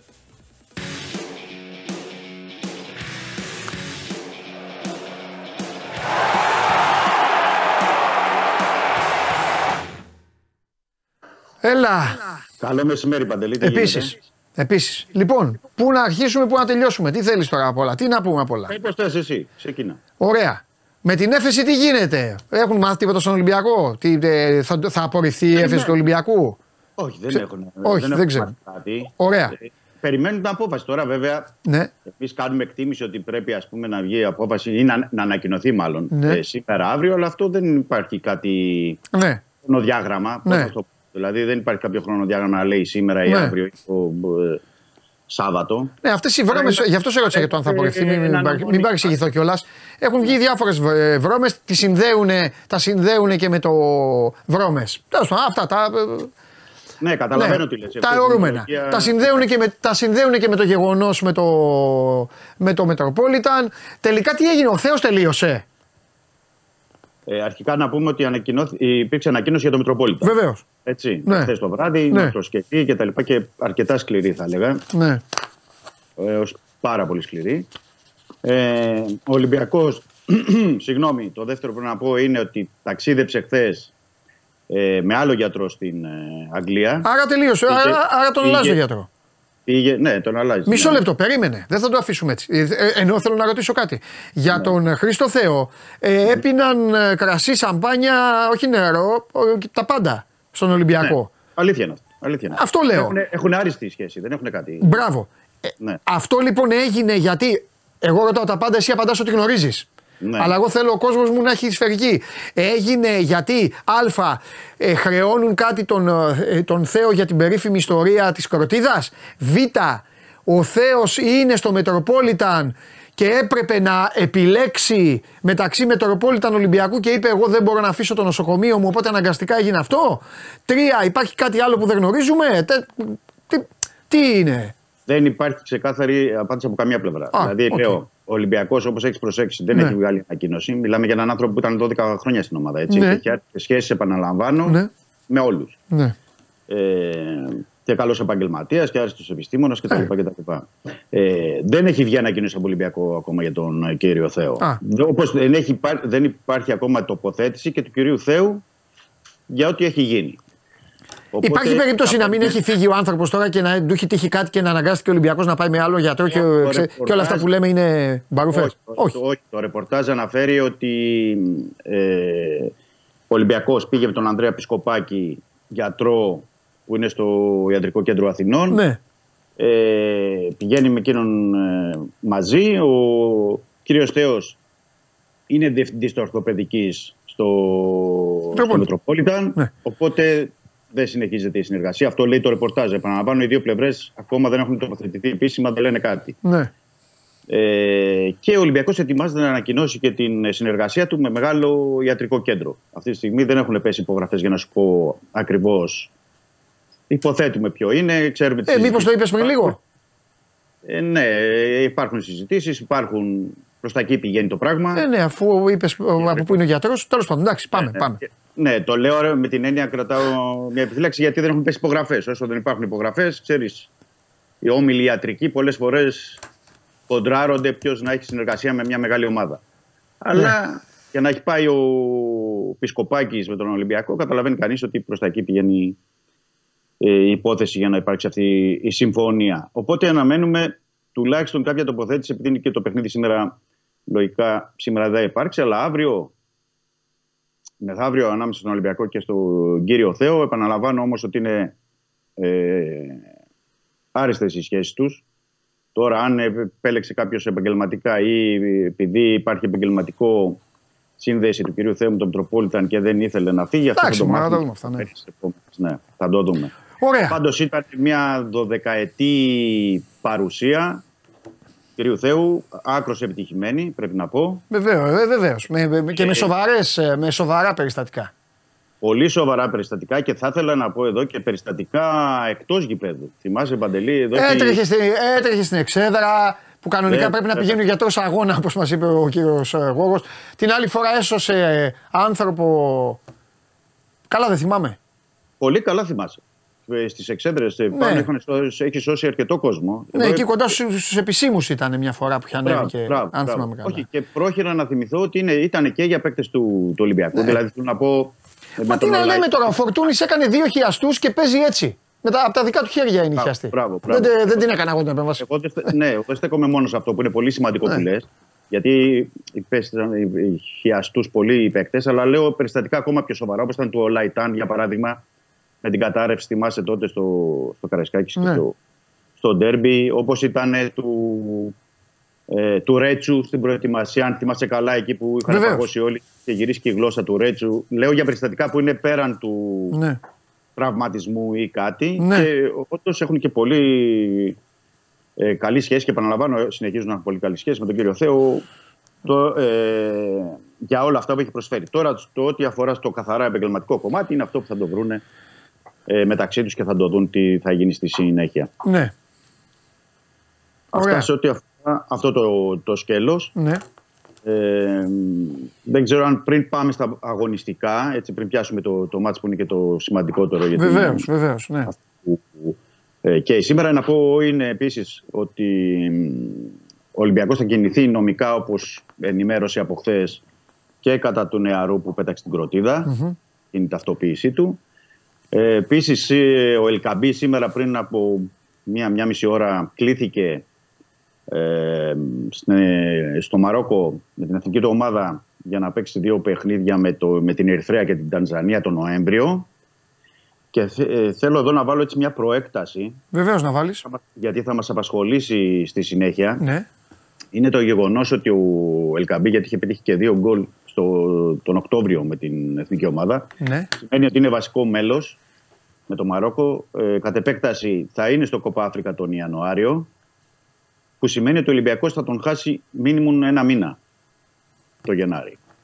Αυτό σημαίνει ε, πρέπει να έχει προέκταση και σε ό,τι αφορά την ενίσχυση του Ολυμπιακού στην κορυφή της επίθεσης το Γενάρη, που πιστεύω θα μας απασχολήσει αυτό. Ναι. Γιατί δεν ξέρω κατά πόσο μπορεί να βγει όλο αυτό με τον Γιόβετιτς, ένας μήνας που θα λείπει και στην Αφρική, ο Ελκαμπή, και σε τι κατάσταση θα γυρίσει, όπως καταλαβαίνεις, μετά από αυτά τα ταξίδια και μετά από αυτά τα παιχνίδια των εθνικών ομάδων και με τόσο διάστημα. Αν θα είναι κουρασμένος, δεν θα είναι, σε τι κατάσταση θα γυρίσει. Νομίζω ότι ο Ολυμπιακός θα κοιτάξει να ενισχυθεί εκεί με κάποιο τρόπο, ή θα δει την αγορά, ή τέλος πάντων θα κοιτάξει σε κάθε περίπτωση για να δει τι, τι μπορεί να κάνει. Έτσι απλά το βάλω στο τραπέζι, αυτό είναι, δεν είναι του παρόντος, αλλά θα μας απασχολήσει. Ναι, αλλά είναι ένα σοβαρό θέμα αυτό όταν συζητάμε και λέμε τι θα κάνει μπροστά, ποιος παίζει μπροστά, ποιος και τώρα φεύγει. Για... Γι' αυτό το είπα, Γι αυτό το είπα ναι. Είναι σοβαρό θέμα, γιατί εξαρτάται, είναι ο πρώτος σκόρερ ο Ελκαμπή, δεν πρέπει να το ξεχνάμε, του Ολυμπιακού, σε όλες τις διοργανώσεις και στο πρωτάθλημα, δηλαδή, και γενικά στα γκολ που έχει βάλει φέτος. Ναι. Και είναι ένας παίκτης που είναι στο βασικός αυτή τη στιγμή. Το αν χρησιμοποιείται ο Γιόβετιτς, θα χρησιμοποιηθεί ο Γιόβετιτς, ναι, αλλά και ο Γιόβετιτς κάποιον θα πρέπει να έχει backup από τη στιγμή που. εκατό τοις εκατό.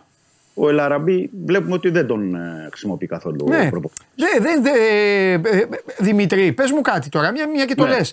Τον ναι. Λάραμπι δεν τον, δεν τον πάει, ή, ή απλά ο παίκτης. Οκ, okay, είναι πίσω, επειδή... είναι. Όχι, απλά ο... αυτό που κάνει ο Μαρτίνεθ είναι ότι χρησιμοποιεί έναν φορ. Ναι. Στα παιχνίδια. Και όταν παίζει με δεύτερο, παίζει περιφερειακό, δηλαδή το Μασούρα, ή χρησιμοποιεί κάποιον άλλον. Άρα με ένα φορ σου λέει: εγώ ότι είμαι καλυμμένος όταν παίζει ο Ελκαμπή και έχω στον πάγκο το Γιόβετιτς, ή όταν βάζω το Γιόβετιτς είναι στον πάγκο ο Ελκαμπή. Και σου λέει: με δύο φορ είμαι οκ okay στην, στην εικοσάδα. Πολλές φορές στην εικοσάδα έχει πάρει και τρίτο, έχει πάρει τον ε, Λάραμπι. Είναι πολλές φορές στην εικοσάδα. Όπως είναι και σήμερα δηλαδή. Ε, το ότι δεν έχει παίξει, νομίζω ότι σε κάποια παιχνίδια ε, με ομάδες μικρότερης δυναμικότητας στο πρωτάθλημα θα μπορούσε να έχει παίξει. Ένα τέταρτο, είκοσι λεπτά, ξέρω εγώ, Λάραμπι, να τον έχει χρησιμοποιήσει. Αλλά ήθελε να δώσει, αφενός γιατί ήταν βασικός ο Ελκαμπή, ήθελε να δώσει ρυθμό στο, στο Γιόβετιτς και του δίνει στην αρχή είκοσι λεπτά. Μετά πήρε ένα ημίχρονο, μετά ογδόντα λεπτά. Σου λέει να έρθεις σε ένα σημείο που να χρησιμοποιώ αυτούς τους δύο φορ και να παίρνω από αυτούς τους δύο φορ γκολ, assist και τα λοιπά, όπως παίρνει δηλαδή κιόλας, να μην τα δικούμε τα παιδιά, γιατί πάνε, έχουν δώσει γκολ και assist στον Ολυμπιακό. Οπότε γι' αυτό ο Λαραμπή δεν έχει παίξει μέχρι, μέχρι τώρα. Μάλιστα. Αλλά τι θα γίνει στη συνέχεια και κατά πόσο αυτό όλο θα τεθεί στο τραπέζι, γιατί θεωρώ θα τεθεί στο τραπέζι όλη αυτή η τριάδα των φορ τον Δεκέμβριο-Ιανουάριο, επαναλαμβάνω, ναι, με τον αστερίσκο αυτό που είναι πολύ σημαντικό στο Ελ Κάπι για το Κόπα Αφρικα. Και ελπίζουν στον Ολυμπιακό να μην έχουν το ίδιο, να μην πέσει το ίδιο αντίστοιχο πρόβλημα με τον Καμαρά. Για την ώρα, Καμαρά δεν έχει κληθεί στην Εθνική Γουινέας. Έχει εκεί το ζήτημα με τον Διαβαρά, τον ομοσπονδιακό τεχνικό, τον τελευταίο ένα ενάμιση χρόνο. Ναι. Που τα έχουν σπάσει, δεν καλείται.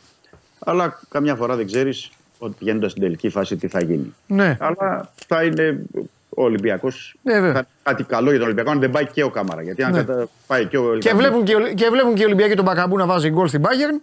Και τα ελέγονται. Ναι, όπως χθες το βράδυ. Βγαίνοντας. Εντάξει, έχει την ταχύτητα, έχει το τελείωμα εκεί ο Πακαμπού, είναι γνωστό. Ναι. Εντάξει, μην νομίζεις και γι' αυτόν τώρα πήγε, στην Αρα... πήγε στους Άραβες, πήρε καλά λεφτά. Μετά του τύχαν όλα αυτά που του τύχανε. Δεν, ναι. θεωρώ... Δεν θεωρώ ότι ήταν το πρώτο του μέλημα να πάει σε μια ομάδα που να έχει μπροστά τον Ικάρντι, να έχει τέτοιους παίκτες, κατάλαβες, και να, είναι... να ξεκινάει από τον Παγκίτης. Φεύγοντας, Ήξερε, από... Ήξερε, Φεύγοντας από ένα πρωτάθλημα, ναι. όποιο και να είναι αυτό. Που ήταν πρώτο σκόρερ. Ναι, ναι. Απλά ήξερε όμως ότι εκεί είναι γεμάτη η Γαλατά. Το ήξερε δηλαδή. Ο... Το ήξερε, αλλά, ε, ε, αλλά δεν ήταν αυτή η επιλογή του όμως. Καταλαβες. Ναι, αλλού πήγε. Ναι. Μετά ναι, έγινε ναι. λίγο ανάγκη η Γαλατά. Βέβαια, βέβαια. Γιατί μετά ήθελε να επιστρέψει στην Ευρώπη και έψελε να βρει και μια ομάδα. Με λεφτά. Είναι, και είναι Champions League, ε, να πάρει το, το συμβόλαιό του. Ε, Champions League. Ε. Ε, ναι, ναι, αυτά μετράνε όλα για τους παίκτες. Έτσι είναι, Δημήτρη μου, έτσι είναι. Πες μου κάτι στο πέρα, αριστερό μπακ και αυτά πέρα από τους μπροστά θα κοιτάξει. Δεν είναι της παρούσης, δεν είναι της σημερινής ημέρας. Απάντα μου πολύ λίγο και πάμε, πάμε, πάμε στην έντεκα. Θα απαντήσω, θα απαντήσω. Και στόπερ θα κοιτάξει, πιστεύω ναι. και εξάρι θα κοιτάξει. Μάλιστα. Ωραία. Εντάξει. Για πάμε. Αν δεν κοιτάζει ήδη, που εγώ θεωρώ ότι με τη δουλειά που γίνεται. Ναι, καλά, οι ομάδες, οι, οι σωστές ομάδες, ναι, κοιτάνε, βέβαια. Μπράβο, μπράβο γιατί και, οι ομάδες κοιτούν μπροστά έξι μήνες, οκτώ μήνες. Καλά, καλά, κοιτάει. Ναι, ναι, ναι. Λέγε, οπότε, πάμε. Πηγαίνοντας, πηγαίνοντας σήμερα στο, έτσι, στο, στο παιχνίδι, να πω ότι είναι το πιο δύσκολο καλά εκτός έδρας παιχνίδι του Ολυμπιακού. Μέχρι σήμερα εννοώ στη σεζόν. Παίζει απέναντι σε μια ομάδα που πρέπει να πούμε ότι έχει ανεβάσει λίγο τους τόνους και την ένταση, από ό,τι καταλαβαίνω και από τα δημοσιεύματα στην Αγγλία. Ναι. Πρέπει να το φέρουν βαρέως εκεί στη West Ham ότι έχασαν το πρώτο παιχνίδι με τον Ολυμπιακό. Να θυμίσω ότι εκείνη η ήττα ε... του West Ham πριν δύο εβδομάδες. Ναι. Μετά από δεκαεπτά παιχνίδια της West Ham που ήταν αίτητη στην Ευρώπη. Έτσι. Και αυτό ε, και ε, α, απλά εκείνη η ήττα ήταν λίγο και το ποτήρι που ξεχύλισε, η σταγόνα που ξεχύλισε το ποτήρι. Η West Ham είχε ήδη αρχίσει ένα εικοσαήμερο να μην πατάει καλά και αυτό σωστό, συνεχίζεται. Σωστό. Και επειδή το είπες... Και τώρα, και τώρα το έχει. Δηλαδή δεν... Ναι, ναι, δεν είναι καλά. Δεν, το φέρουν, δεν έχουν θέμα με τον Ολυμπιακό αυτή τη στιγμή. Έχουν θέμα με τους εαυτούς τους. Με και αυτό Ολυμπιακό, το μάτς όμως... ναι. είναι μεγάλη ευκαιρία... Για δύο λόγους. Να ανακάμψουν ψυχολογικά, αγωνιστικά και το επόμενο, όσο και αν θα είναι παράξενο, γιατί ήταν μη αναμενόμενο, είναι και βαθμολογικό το ζήτημα πλέον για τη West Ham. Ναι, ναι, είναι. είναι η West Ham είναι. Θέλει να βγει πρώτη για να ξεμπλέγει, για να μην μπει σε άλλες διαδικασίες τώρα. Μπράβο, ναι, ναι. Τέλος πάντων. Λογικό είναι. Όλες οι ομάδες θέλουν. Δηλαδή, γιατί όπως έχουμε πει, η πρώτη θέση σε στέλνει στο, το Μάρτιο. Ναι, ναι. Η δεύτερη σε στέλνει στο Φεβρουάριο με αντίπαλο ομάδα Champions League. Βεβαίως. Σου λέει γιατί να μπλέξει η West Ham, σου λέει γιατί να μπλέξω και να έχω τέτοια ζητήματα. Συν ότι είναι διαφορετική η εικόνα της όταν παίζει εντός έδρας, στο London Stadium, εντάξει, όταν είναι διαφορετική εντελώς. Το είδαμε και την περασμένη εβδομάδα και στο κύπελο που κέρδισε τρία ένα την Arsenal. Mm-hmm. Επίσης, οι δηλώσεις, γιατί γι' αυτό το ανέφερα νωρίτερα, έχει κάνει ο Κουμπόνα, έχουν κάνει ο Bowen, έχει κάνει ο Μπεραχμά. δηλώσεις. Ξέρεις, αφήνουν κάποιες αιχμές σε ό,τι αφορά το πώς ε, και ότι δεν ήταν καλή στο πρώτο μάτι του Ολυμπιακού και θέλουμε ένα, ένα είδος ρεβάνς κτλ. Γι' αυτό λέω ότι έχουν ε, αυτό, ε, μια, ένα είδος ρεβάνς που θέλουν να πάρουν ναι. για το, την ήττα. Γιατί αυτοί δεν, στην, στην Ευρώπη δεν είχαν μαθημένοι στην, ήταν μαθημένοι στην ήττα και έχουν και μεγάλες βλέψεις, πρέπει να πω. Γιατί μετά το Conference League θέλουν να πάνε και στο, που κατέκτησαν πέρυσι, θέλουν να πάνε στον τελικό του, του Europa. Έτσι τουλάχιστον υποστηρίζουν οι ίδιοι οι Άγγλοι. Ε, το ένα στοιχείο είναι αυτό. Το δεύτερο στοιχείο είναι ότι επειδή δεν έχει δείξει ο, ο Μαρτίνεθ ξεκάθαρα εντεκάδα και δεν ξέρω αν το κάνει αυτό επίτηδες, δηλαδή να μην αφήσει πολύ έτσι να, κάτι ή να αφήσει γρήγορους τους παίκτες να ήθελε, δεν το ξέρω. Δεν αποκλείω κάποια έκπληξη σήμερα στην εντεκάδα. Μάλλον θα έλεγα είναι το πιο πιθανό να έχουμε κάποια έκπληξη. Αλλά ας πάμε με, τη, με τις ενδείξεις που έχουμε αυτή τη στιγμή. Δηλαδή όταν α, λέω για έκπληξη ε, αναφέρομαι ότι ε, για παράδειγμα να μην δούμε ε, τον Ελκαμπή ή τον Γιόβετιτς στην κορφή της επίθεσης, να δούμε κάποιον άλλο παίκτη, λέω. Τι, ε, τον Μπιέλ. Μπορεί να παίξει Μασούρα. Ο Μασούρας, για παράδειγμα, ναι, πιο μπροστά για να πιέζει, να τρέχει. Να... Λέω τώρα για τέτοιου είδους έκπληξη που, που, που ακόμα δεν το έχει δείξει ο άνθρωπος. Απλά εικάζουμε oh. τι, μπορεί να, τι μπορεί να κάνει. Αλλά θεωρώ ότι θα γίνει κάποια έκπληξη. Θα δούμε, θα περιμένουμε. Πίσω ε, πώς θα πάει, Ρέτσο, Πορόζο. Ε, Ρέτσο, Πορόζο ή Ντόι. Ναι. Α, καλά, ε, ναι, ένας από τους δύο τους θα παίζει. Ναι, γιατί δεν, δεν, δεν, είμαι ξεκα... δεν είναι ξεκαθαρό. Mm. Δεξιά Ροντινέη, αριστερά Ορτέγκα. Επιστρέφει ο Ορτέγκα δηλαδή στην ενδεκάδα. Ε, Πασκαλάκη στο, στο κάτω τα δοκάρια. Και στα χαφ ε, θα εξαρτηθεί. Δεν είναι ξεκάθαρο ούτε καν αν θα είναι δύο, δηλαδή ο Έσε με τον Καμαρά, ή αν θα είναι τρίτος ο Αλεξανδρόπουλος ε, για να πιέζει πιο μπροστά. Γι' αυτό είπα ότι ακόμα δεν ξέρουμε ξεκάθαρα αν θα είναι ο... ο Μασούρα στην κορυφή, αν θα είναι ο Μασούρας πιο πίσω και θα είναι ο Γιόβετιτς που φαίνεται να έχει αυτή τη στιγμή ένα προβάδισμα έναντι του Ελκαμπή. Ε, Φορτούνης φυσικά στην ενδεκάδα και Ποντένσε, υπολογίζω ότι θα είναι. Τώρα θα δούμε γιατί και του Ποντένσε παίζεται ε, με κάποιο τρόπο, αν θα είναι στο αρχικό σχήμα. Mm-hmm. Αλλά πρέπει να πω ότι έχει, έχει παίκτες ο Ολυμπιακός αυτή τη στιγμή, γι' αυτό. Που έχουν μια εμπειρία από τα αγγλικά γήπεδα με την έννοια ότι έχουν παίξει στην Αγγλία. Δηλαδή, ο Γιόβετιτς έχει παίξει στη Manchester City και έχει παίξει εναντίον της West Ham αρκετές φορές. Ο Ποντέντσε με τη Wolves έχει παίξει αρκετά παιχνίδια ναι. με τη West Ham. Ναι. Ακόμα και ο Ιμπόρα που είναι στην Κοσάδα, μπήκε μετά από ενάμιση μήνα στην Κοσάδα. Θα θυμάσαι, Παντελή, που έπαιζε στη Λέστερ και είχε παίξει εναντίον της West Ham. Εννοώ. Ναι, μόλις ξέρουν, εντάξει, αυτοί ξέρουν. Ναι. Υπάρχουν παιδιά που. Εντάξει, ξέρουν, δεν λέει και τίποτα.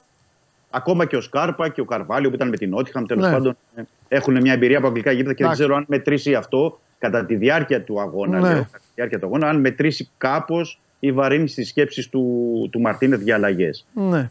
Πιο πολύ να βαρύνεις στη σκέψη του να είναι γρήγορη, γιατί δεν ξέρω την τριάδα τελικά. Η τριάδα του βγήκε εκ των συνθήκων στο Καραϊσκάκης. Ναι, ναι. Ε, διαλύθηκε με τον uh, ΠΑΟΚ και τώρα οι Άγγλοι θα το, θα το γνωρίζουν κιόλας, θα το περιμένουν. Ναι. Βέβαια, το, το περιμένω. Ε, και το είπε και ο Μόγες, ας πούμε, στην συνέντευξη τύπου χθες, ότι ξέρουμε πώς παίζει ο Ολυμπιακός και ξέρουμε και την εμπειρία του στην ναι. Ευρώπη και ξέρουμε πώς παρατάχθηκε και στο πρώτο παιχνίδι. Ναι, οπότε κάπως έτσι τον περιμένω. Γι' αυτό, γι' αυτό δεν αποκλείω να, να γίνει κάποια έκπληξη από πλευράς Μαρτίνεθ, χωρίς να, αυτό να σημαίνει ότι αυτή η έκπληξη ε, θα του βγει σε καλό ή όχι. Αυτό θα αποδειχτεί μέσα στο, στο χορτάρι. Ακόμα και για το σύστημα, ακόμα και για τα, και για τα πρόσωπα. Βεβαίως. Αλλά είναι ένα δύσκολο παιχνίδι που γίνεται και υπό το βάρος, έτσι για να το βάλουμε και αυτό στην κουβέντα, ότι ο Ολυμπιακός χρειάζεται και οι παίκτες μια αντίδραση. Έτσι, γιατί προέρχεται από μια βαριά ήττα με τον ΠΑΟΚ, δηλαδή όλα αυτά βαραίνουν μαζί στις ε, πλάτες και είναι ακόμα πιο δύσκολο το παιχνίδι. Και ο Ολυμπιακός θέλει να πάει και τουλάχιστον να πάρει βαθμού mm-hmm, ή βαθμό. Mm-hmm. Για να μπορεί έτσι και στη συνέχεια στον Όμιλο και να έχει και το προβάδισμα. Γιατί την ίδια ώρα παίζει η Φράιμπουργκ με την Τόπολα στη Γερμανία, που σημαίνει λογικά ότι η Φράιμπουργκ θα το πάρει το παιχνίδι. Λογικά λέμε πάντα. Και άρα θέλεις και μια ψυχολογία για να πάει και η ομάδα με άλλον αέρα και στην Τρίπολη την Κυριακή. Γιατί έχει συνεχόμενο εκτός έδρας παιχνίδι για, για, για το πρωτάθλημα. Έτσι. Οπότε όλα μαζί, αν τα βάλουμε και κάνει κανείς το ταμείο, είναι ένα, ένα πολύ κρίσιμο και πολύ έτσι, σπουδαίο παιχνίδι για τον Ολυμπιακό. Από πολλές απόψεις το σημερινό, το βραδινό. Φιλιά, αύριο. Καλό μεσημέρι. Τα λέμε, τα λέμε αύριο. δέκα η ώρα λοιπόν, West Ham Ολυμπιακός και τελειώνουμε ομορφαίνοντας το στούντιο.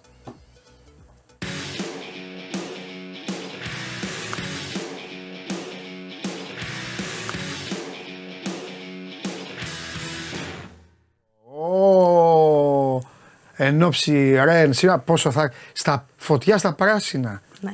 Πετάξαμε αυτά. Τα μαύρα και βάλαμε τα πράσινα. Πόσο θα. Σήμερα τι θα κάνει η ομάδα όμως. Τι θα κάνει η ομάδα. Θέλω να μου πεις πώς θα πάει το παιχνίδι. Δεν θέλω να μου πεις αποτέλεσμα. Να με φτάσεις στο αποτέλεσμα. Πιστεύω διπλό. Διπλό, μπράβο. Ένα μηδέν. Θα προηγηθούν. Εμείς. Ένα μηδέν. Μηδέν ένα δηλαδή. Ναι. Και μετά. Τελικό. Α. Παναθηναϊκός. Ένα μηδέν ένα φυλάκια. Ναι. Ναταλία Φελέσκουρα εδώ. Κούκλα φοβερή, μοναδική, λέγε. Τι κάνεις? Καλά είμαι, εσύ τι κάνεις? Καλά είμαι. Χθες τι κάναμε τελικά το βράδυ? Ε, χθες προσπάθησα να δω λίγο ποδόσφαιρα, αλλά. Αλλά και κοιμήθηκες. Σε πήρε ύπνος. Ναι, ε? Λίγο. Μα αυτούς που βλέπεις ενώ βλέπεις Super League. Ναι, έτσι, είναι καλύτερη. Ε, βέβαια. Εννοείται. Ε, ε, έχω να πω όμως ότι οι οπαδοί του Ρονάλντο είναι οι πιο χαρούμενοι αυτή τη στιγμή. Ήδη. Γιατί βλέπουν περισσότερους από έναν Ρονάλντο να παίζουν στην Αλ Νασρ. Πρόκειται για το γιο του, τον Κριστιάνο Ρονάλντο τον Τζούνιορ, ναι. Ο οποίος υπέγραψε ε, το πρώτο του συμβόλαιο ε, σε ηλικία δεκατριών ετών με την Αλ Νασρ. Φοράει το νούμερο εφτά σαν τον πατέρα το του βέβαια. Και σκόραρε και το πρώτο του γκολ με πέναλτι. Ε, και πανηγύρισε με το χαρακτηριστικό σίου του ναι. Κριστιάνο. Α, όλα μαζί. Βλέπουμε ότι συμμετέχουν και οι συμπαίκτες του. Τι κάνουν και τα παιδάκια. Ε, και αξίζει να σημειωθεί πως και ο πατέρας του και ο μικρός ναι. έχουν υπογράψει παρόμοια ηλικία το πρώτο τους συμβόλαιο. Ναι. Ο Ρονάλντο έχει υπογράψει στα δώδεκα του με την Sporting και αυτός σε ηλικία δεκατριών ετών. Ναι. Είσαι από αυτούς που πιστεύουν ότι όταν ο μπαμπάς είναι πολύ μεγάλος παίκτης θα... ο μικρός δεν μπορεί να γίνει. Ο, το παιδί δεν μπορεί να γίνει. Το πιστεύω. Αλλά μπορεί να μας διαψεύσει. Μακάρι τα παιδιά να διαψεύουν. Μακάρι, ναι. Μακάρι να διαψεύουν τα παιδιά. Τι να κάνουμε. Το ποδόσφαιρο δεν είναι ε, ούτε δικηγορία, ούτε ιατρική, όχι. Ούτε φούρνος. Τον είχε ο μπαμπάς, είναι τον έχουν τα εγγόνια και κάνει, κάνει ρεπορτάζ ο φίλος μου ο Μάνεσης εκεί και λέει πάμε από πότε το έχεις στο φούρνο. Και λέει το έχει ο προπάπος μου και αυτά. Πω, πω, και γενιές γενιές τα βλέπω αυτά. Mm. Μ' άρεσε η εκπομπή του Μάνεση. Για πάμε. Λοιπόν, στη συνέχεια έχουμε έναν ποδοσφαιριστή ο οποίος. Γυρνάει προς το κοινό, πανηγυρίζει την νίκη της ομάδας του από ό,τι μπορούμε να καταλάβουμε. Ναι. Αλλά του επιφυλάσσουν μία έκπληξη, καθώς όπως προσεγγίζει τις κερκίδες, ε, βλέπει τη γιαγιά του, την οποία έχει να τη δει για τέσσερα εδώ χρόνια. Εδώ τι έχει γίνει, έχει τελειώσει το μάτσι ή ναι, ναι, έχει τελειώσει. Ε, και συγκινήθηκε πάρα πολύ. Είναι μία από τις πιο όμορφες εικόνες. Τι είναι αυτό, το τοπικό είναι, τι είναι. Δεν γνωρίζω. Ε, τι να είναι. Χορεύει, κάνει τα τέτοια του, ναι. Γιατί πηγαίνει, βλέπει τους φίλους του λογικά και μετά του έρχεται η έκπληξη με τη γιαγιά. Τερματοφύλακας είναι. Ναι, ναι, ναι, γιατί πετάει τα γάντια κάτω. Ναι. Και αντί να πάει στη γιαγιά, κάτσε κάτω και κλαίει. Ε, συγκινήθηκε, θα πάει μόλις του πετάξει. Ωραία, πήγαινε στη γιαγιά, ρε. Έλα, εντάξει το κοβιντάκι. Ναι. Ωραία στιγμή. Ναι. Ε, μετά θα σπάσω στο Μέση, ο οποίος ε, κατέκτησε την όγδοη χρυσή μπάλα της καριέρας του. Και πανηγύρισαν στην Νιγηρία, λες και κατέκτησαν το Μουντιάλ. Βλέπουμε. Η Νιγηριανή. Ναι. Βλέπουμε αυτό το βίντεο. Ο Κεσάρης έχει βάλει. Οι Νιγηριανοί Κεσάριδες είναι αυτοί. Ακούμε πανηγυρισμούς, λες και κατέκτησαν κάποιο τρόπαιο. Σε μπλοκ είναι το μεταξύ. Ναι, ναι, ναι. Χοροπηδάνε, τραγουδάνε.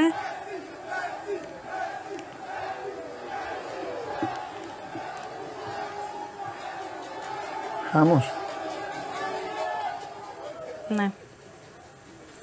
Τώρα δεν πάω από κάτι. Δουλειά δεν είχα να κάνω. Το πανηγύρισαν δε όντως, τι να πω. Πω, πω, τι τρελά υπάρχει στον κόσμο. Ναι. Και τώρα θα φύγουμε από την Νιγηρία, ναι. Θα πάμε στο Περού και θα δούμε το... την τρέλα των οπαδών σε περίπτωση που δεν βρουν εισιτήριο, γιατί είναι sold out κάποιος αγώνας. Πώς εχθές είχαμε τις... τα διαμερίσματα, τα ξενοδοχεία ακριβώς πάνω σωστά. Από το γήπεδο. Σε αυτό το γήπεδο που φοβούνται. Ο Ντενής λέει ότι κάνει σαράντα δύο ευρώ το δωμάτιο. Το πιστεύεις αυτό? αυτό Δεν που το έφερε. Έψαξα η αλήθεια είναι. Δεν πειράζει. Αλλά... σαράντα δύο. Μου φαίνεται πολύ λίγο. Δηλαδή θα έχει μάτς Αλβανία, Βέλγιο. Ναι. Και το δωμάτιο αυτό θα είναι σαράντα δύο ευρώ η βραδιά. Πολύ λίγα. Δεδομένων και των πεντακόσια το λιγότερο θα σου λέει. Ναι. Ε... Ε... Τώρα όμως στο Περού, ναι. Όσος κόσμος δεν βρήκε ειστήριο, δεν πρόλαβε, ε, γιατί βλέπουμε ότι είναι sold out το γήπεδο. Ναι, ανέβηκαν πάνω στο βουνό και δεν είναι μόνος του. Είναι πολλοί εκεί πέρα, πανηγυρίζουν τον γκολ της ομάδας τους. Επικίνδυνα πράγματα. Ναι, είναι επικίνδυνο, αλλά βρήκανε... Άλλοι εκεί στην πλαγιά. Ναι. Έχουν φτιάξει δική τους κερκίδα, εκτός γηπέδου. Τρομερό βίντεο, Ναταλία μου. Μπράβο. Αλλά πώς φαίνεται, τι βλέπουμε κι άλλοι παίζουν. Ε, Πρώτα απ' όλα και ένα τέρμα δεν το βλέπουν. Δεν το βλέπουν. Φαντάζομαι ότι κατάλαβαν τον γκολ ε, και από τις αντιδράσεις του κόσμου μέσα στο γήπεδο. Πω, πω. Από τις φωνές, από τις κραυγές κτλ. Και... Πολλά γήπεδα, πολλά γήπεδα και στην Ελλάδα, πολλά γήπεδα φαίνονται. Από... Και από σπίτια ναι. ε, και από, από βουνά, από λόφους, από, ναι. από λόφους και αυτά. Λεωφόρος δεν φαίνεται. Ναι. Δεν λέω να ανέβεις στη Γαδά, ενώ από Καταρχάς, κάποια σημεία. Καταρχάς και πολλές πολυκατοικίες ε, που παρακολουθεί ο κόσμος από τα μπαλκόνια. Αυτό μπράβο που ήταν έτσι μέχρι να φτιαχτούν, ναι. δηλαδή πώς να σου πω, και, όλα και η Νέα Φιλαδέλφια, το Καραϊσκάκι, αν πήγαινε στον προφήτη Ηλία, mm-hmm. έβλεπες κανονικά το παλιό. Ναι. Τώρα η Παπάρενα, το Καραϊσκάκι, ξέρεις. Που είναι ναι. Ενώ ακόμα η Λεωφόρος φαίνεται. Η Τούμπα, ας πούμε, να ανέβεις, φαίνονται τα γήπεδα. Ναι, ναι. Ωραία, αυτό για αυτούς που και δεν μπορούν να πάνε ή δεν ναι. προλαβαίνουν εισιτήρια. Ναι. Γιατί το sold out. Ή άλλοι ακούνε φωνές, γκολ και αυτά. Ναι. Σου λέει το βάλανε. Ακριβώς. Ή ακούνε κανένα. Α, σου λέει. Φάση, ευκαιρία. Ναι. Άμα, μπει, άμα το φάνε τον γκολ, το καταλαβαίνεις. Όντως. Ναι, νομίζω ότι συγχύζει το παιχνίδι. Ναι. Ναι. Ε, και τελευταίο, ναι. έχω έναν πιτσιρικά, ναι. ο οποίος έχει τρομερό ταλέντο. Μας δείχνει τις ποδοσφαιρικές του ικανότητες με ένα μπαλάκι του τένις. Μπράβο στο μάγκα. Βλέπουμε. Ω, τι έκανε. Πλάκα ναι. κάνεις. Το στείλε τίκο και το ξαναπήρε. Ναι, ναι, ναι. Όχι μία φορά. Μπράβο και στο μικρό. Παίζει στην Μπαρτσελώνα. Ναι. Στις ακαδημίες, είναι ναι. γεννημένος το δύο χιλιάδες δεκατέσσερα. Ναι. Το αριστερό βέβαια ούτε για το λεωφορείο, αλλά είναι μικρούλης ακόμα. Να το βάλε λίγο. Ε, ξέρεις τι γίνεται, απλά ε, δεν σημαίνει ότι θα παίξει μπάλα. Ναι. Δηλαδή κάνει αυτά, καταλαβες. Είναι άλλο το ποδόσφαιρο, άλλο αυτά τα κόλπα. Συμφωνώ. Θα δούμε όμως. Το ποδόσφαιρο θέλει άλλα πράγματα. Άμα παίρνει την μπάλα και κάνει τέτοια, το πολύ πολύ το κυνηγάνει τα υπόλοιπα παιδιά. Ωραίος όμως είναι. Ωραίος. Το μαυρίσαμε το παιδάκι. Ναι, αυτά. Μην το προδικάζουμε. Ναι. Ωραία. Ά. Ο Παναθηναϊκός μηδέν ένα. Έτσι πιστεύω. Ωραία. Ε, West Ham Ολυμπιακός. Χ. Χ. Πόσο χ. Χ. Ναι. Χ, ε. Πόσο χ. μηδέν. Ε, πάει ο Μόγες, θα φάει ξύλο. μηδέν μηδέν. Μα τον κακομοίρη το Μόγες, τον Μόγες θα τον πατάνε οι άλλοι. μηδέν μηδέν. Τέλος πάντων. Ε, ε, ΑΕΚ Μαρσέη. Μη σε πιάνει η φουστανελά. Ε, δεν το, τους ε, ορμάμε. Δεν μας νοιάζουν οι ελληνικές ομάδες. Μη θέλω να σου όχι, πω, όχι. αν πιστεύεις, αυτό πιστεύω, ότι, εγώ ναι. τους έχω διαλύσει έτσι κι αλλιώς. Λοιπόν, ΑΕΚ Μαρσέη. Πιστεύω θα χάσει. Πόσο? Ένα ή δύο. Ε, τι ένα ή δύο. Μηδέν ένα ή μηδέν δύο. Γκολ θα βάλει. Δεν πιστεύω. No goal ΑΕΚ.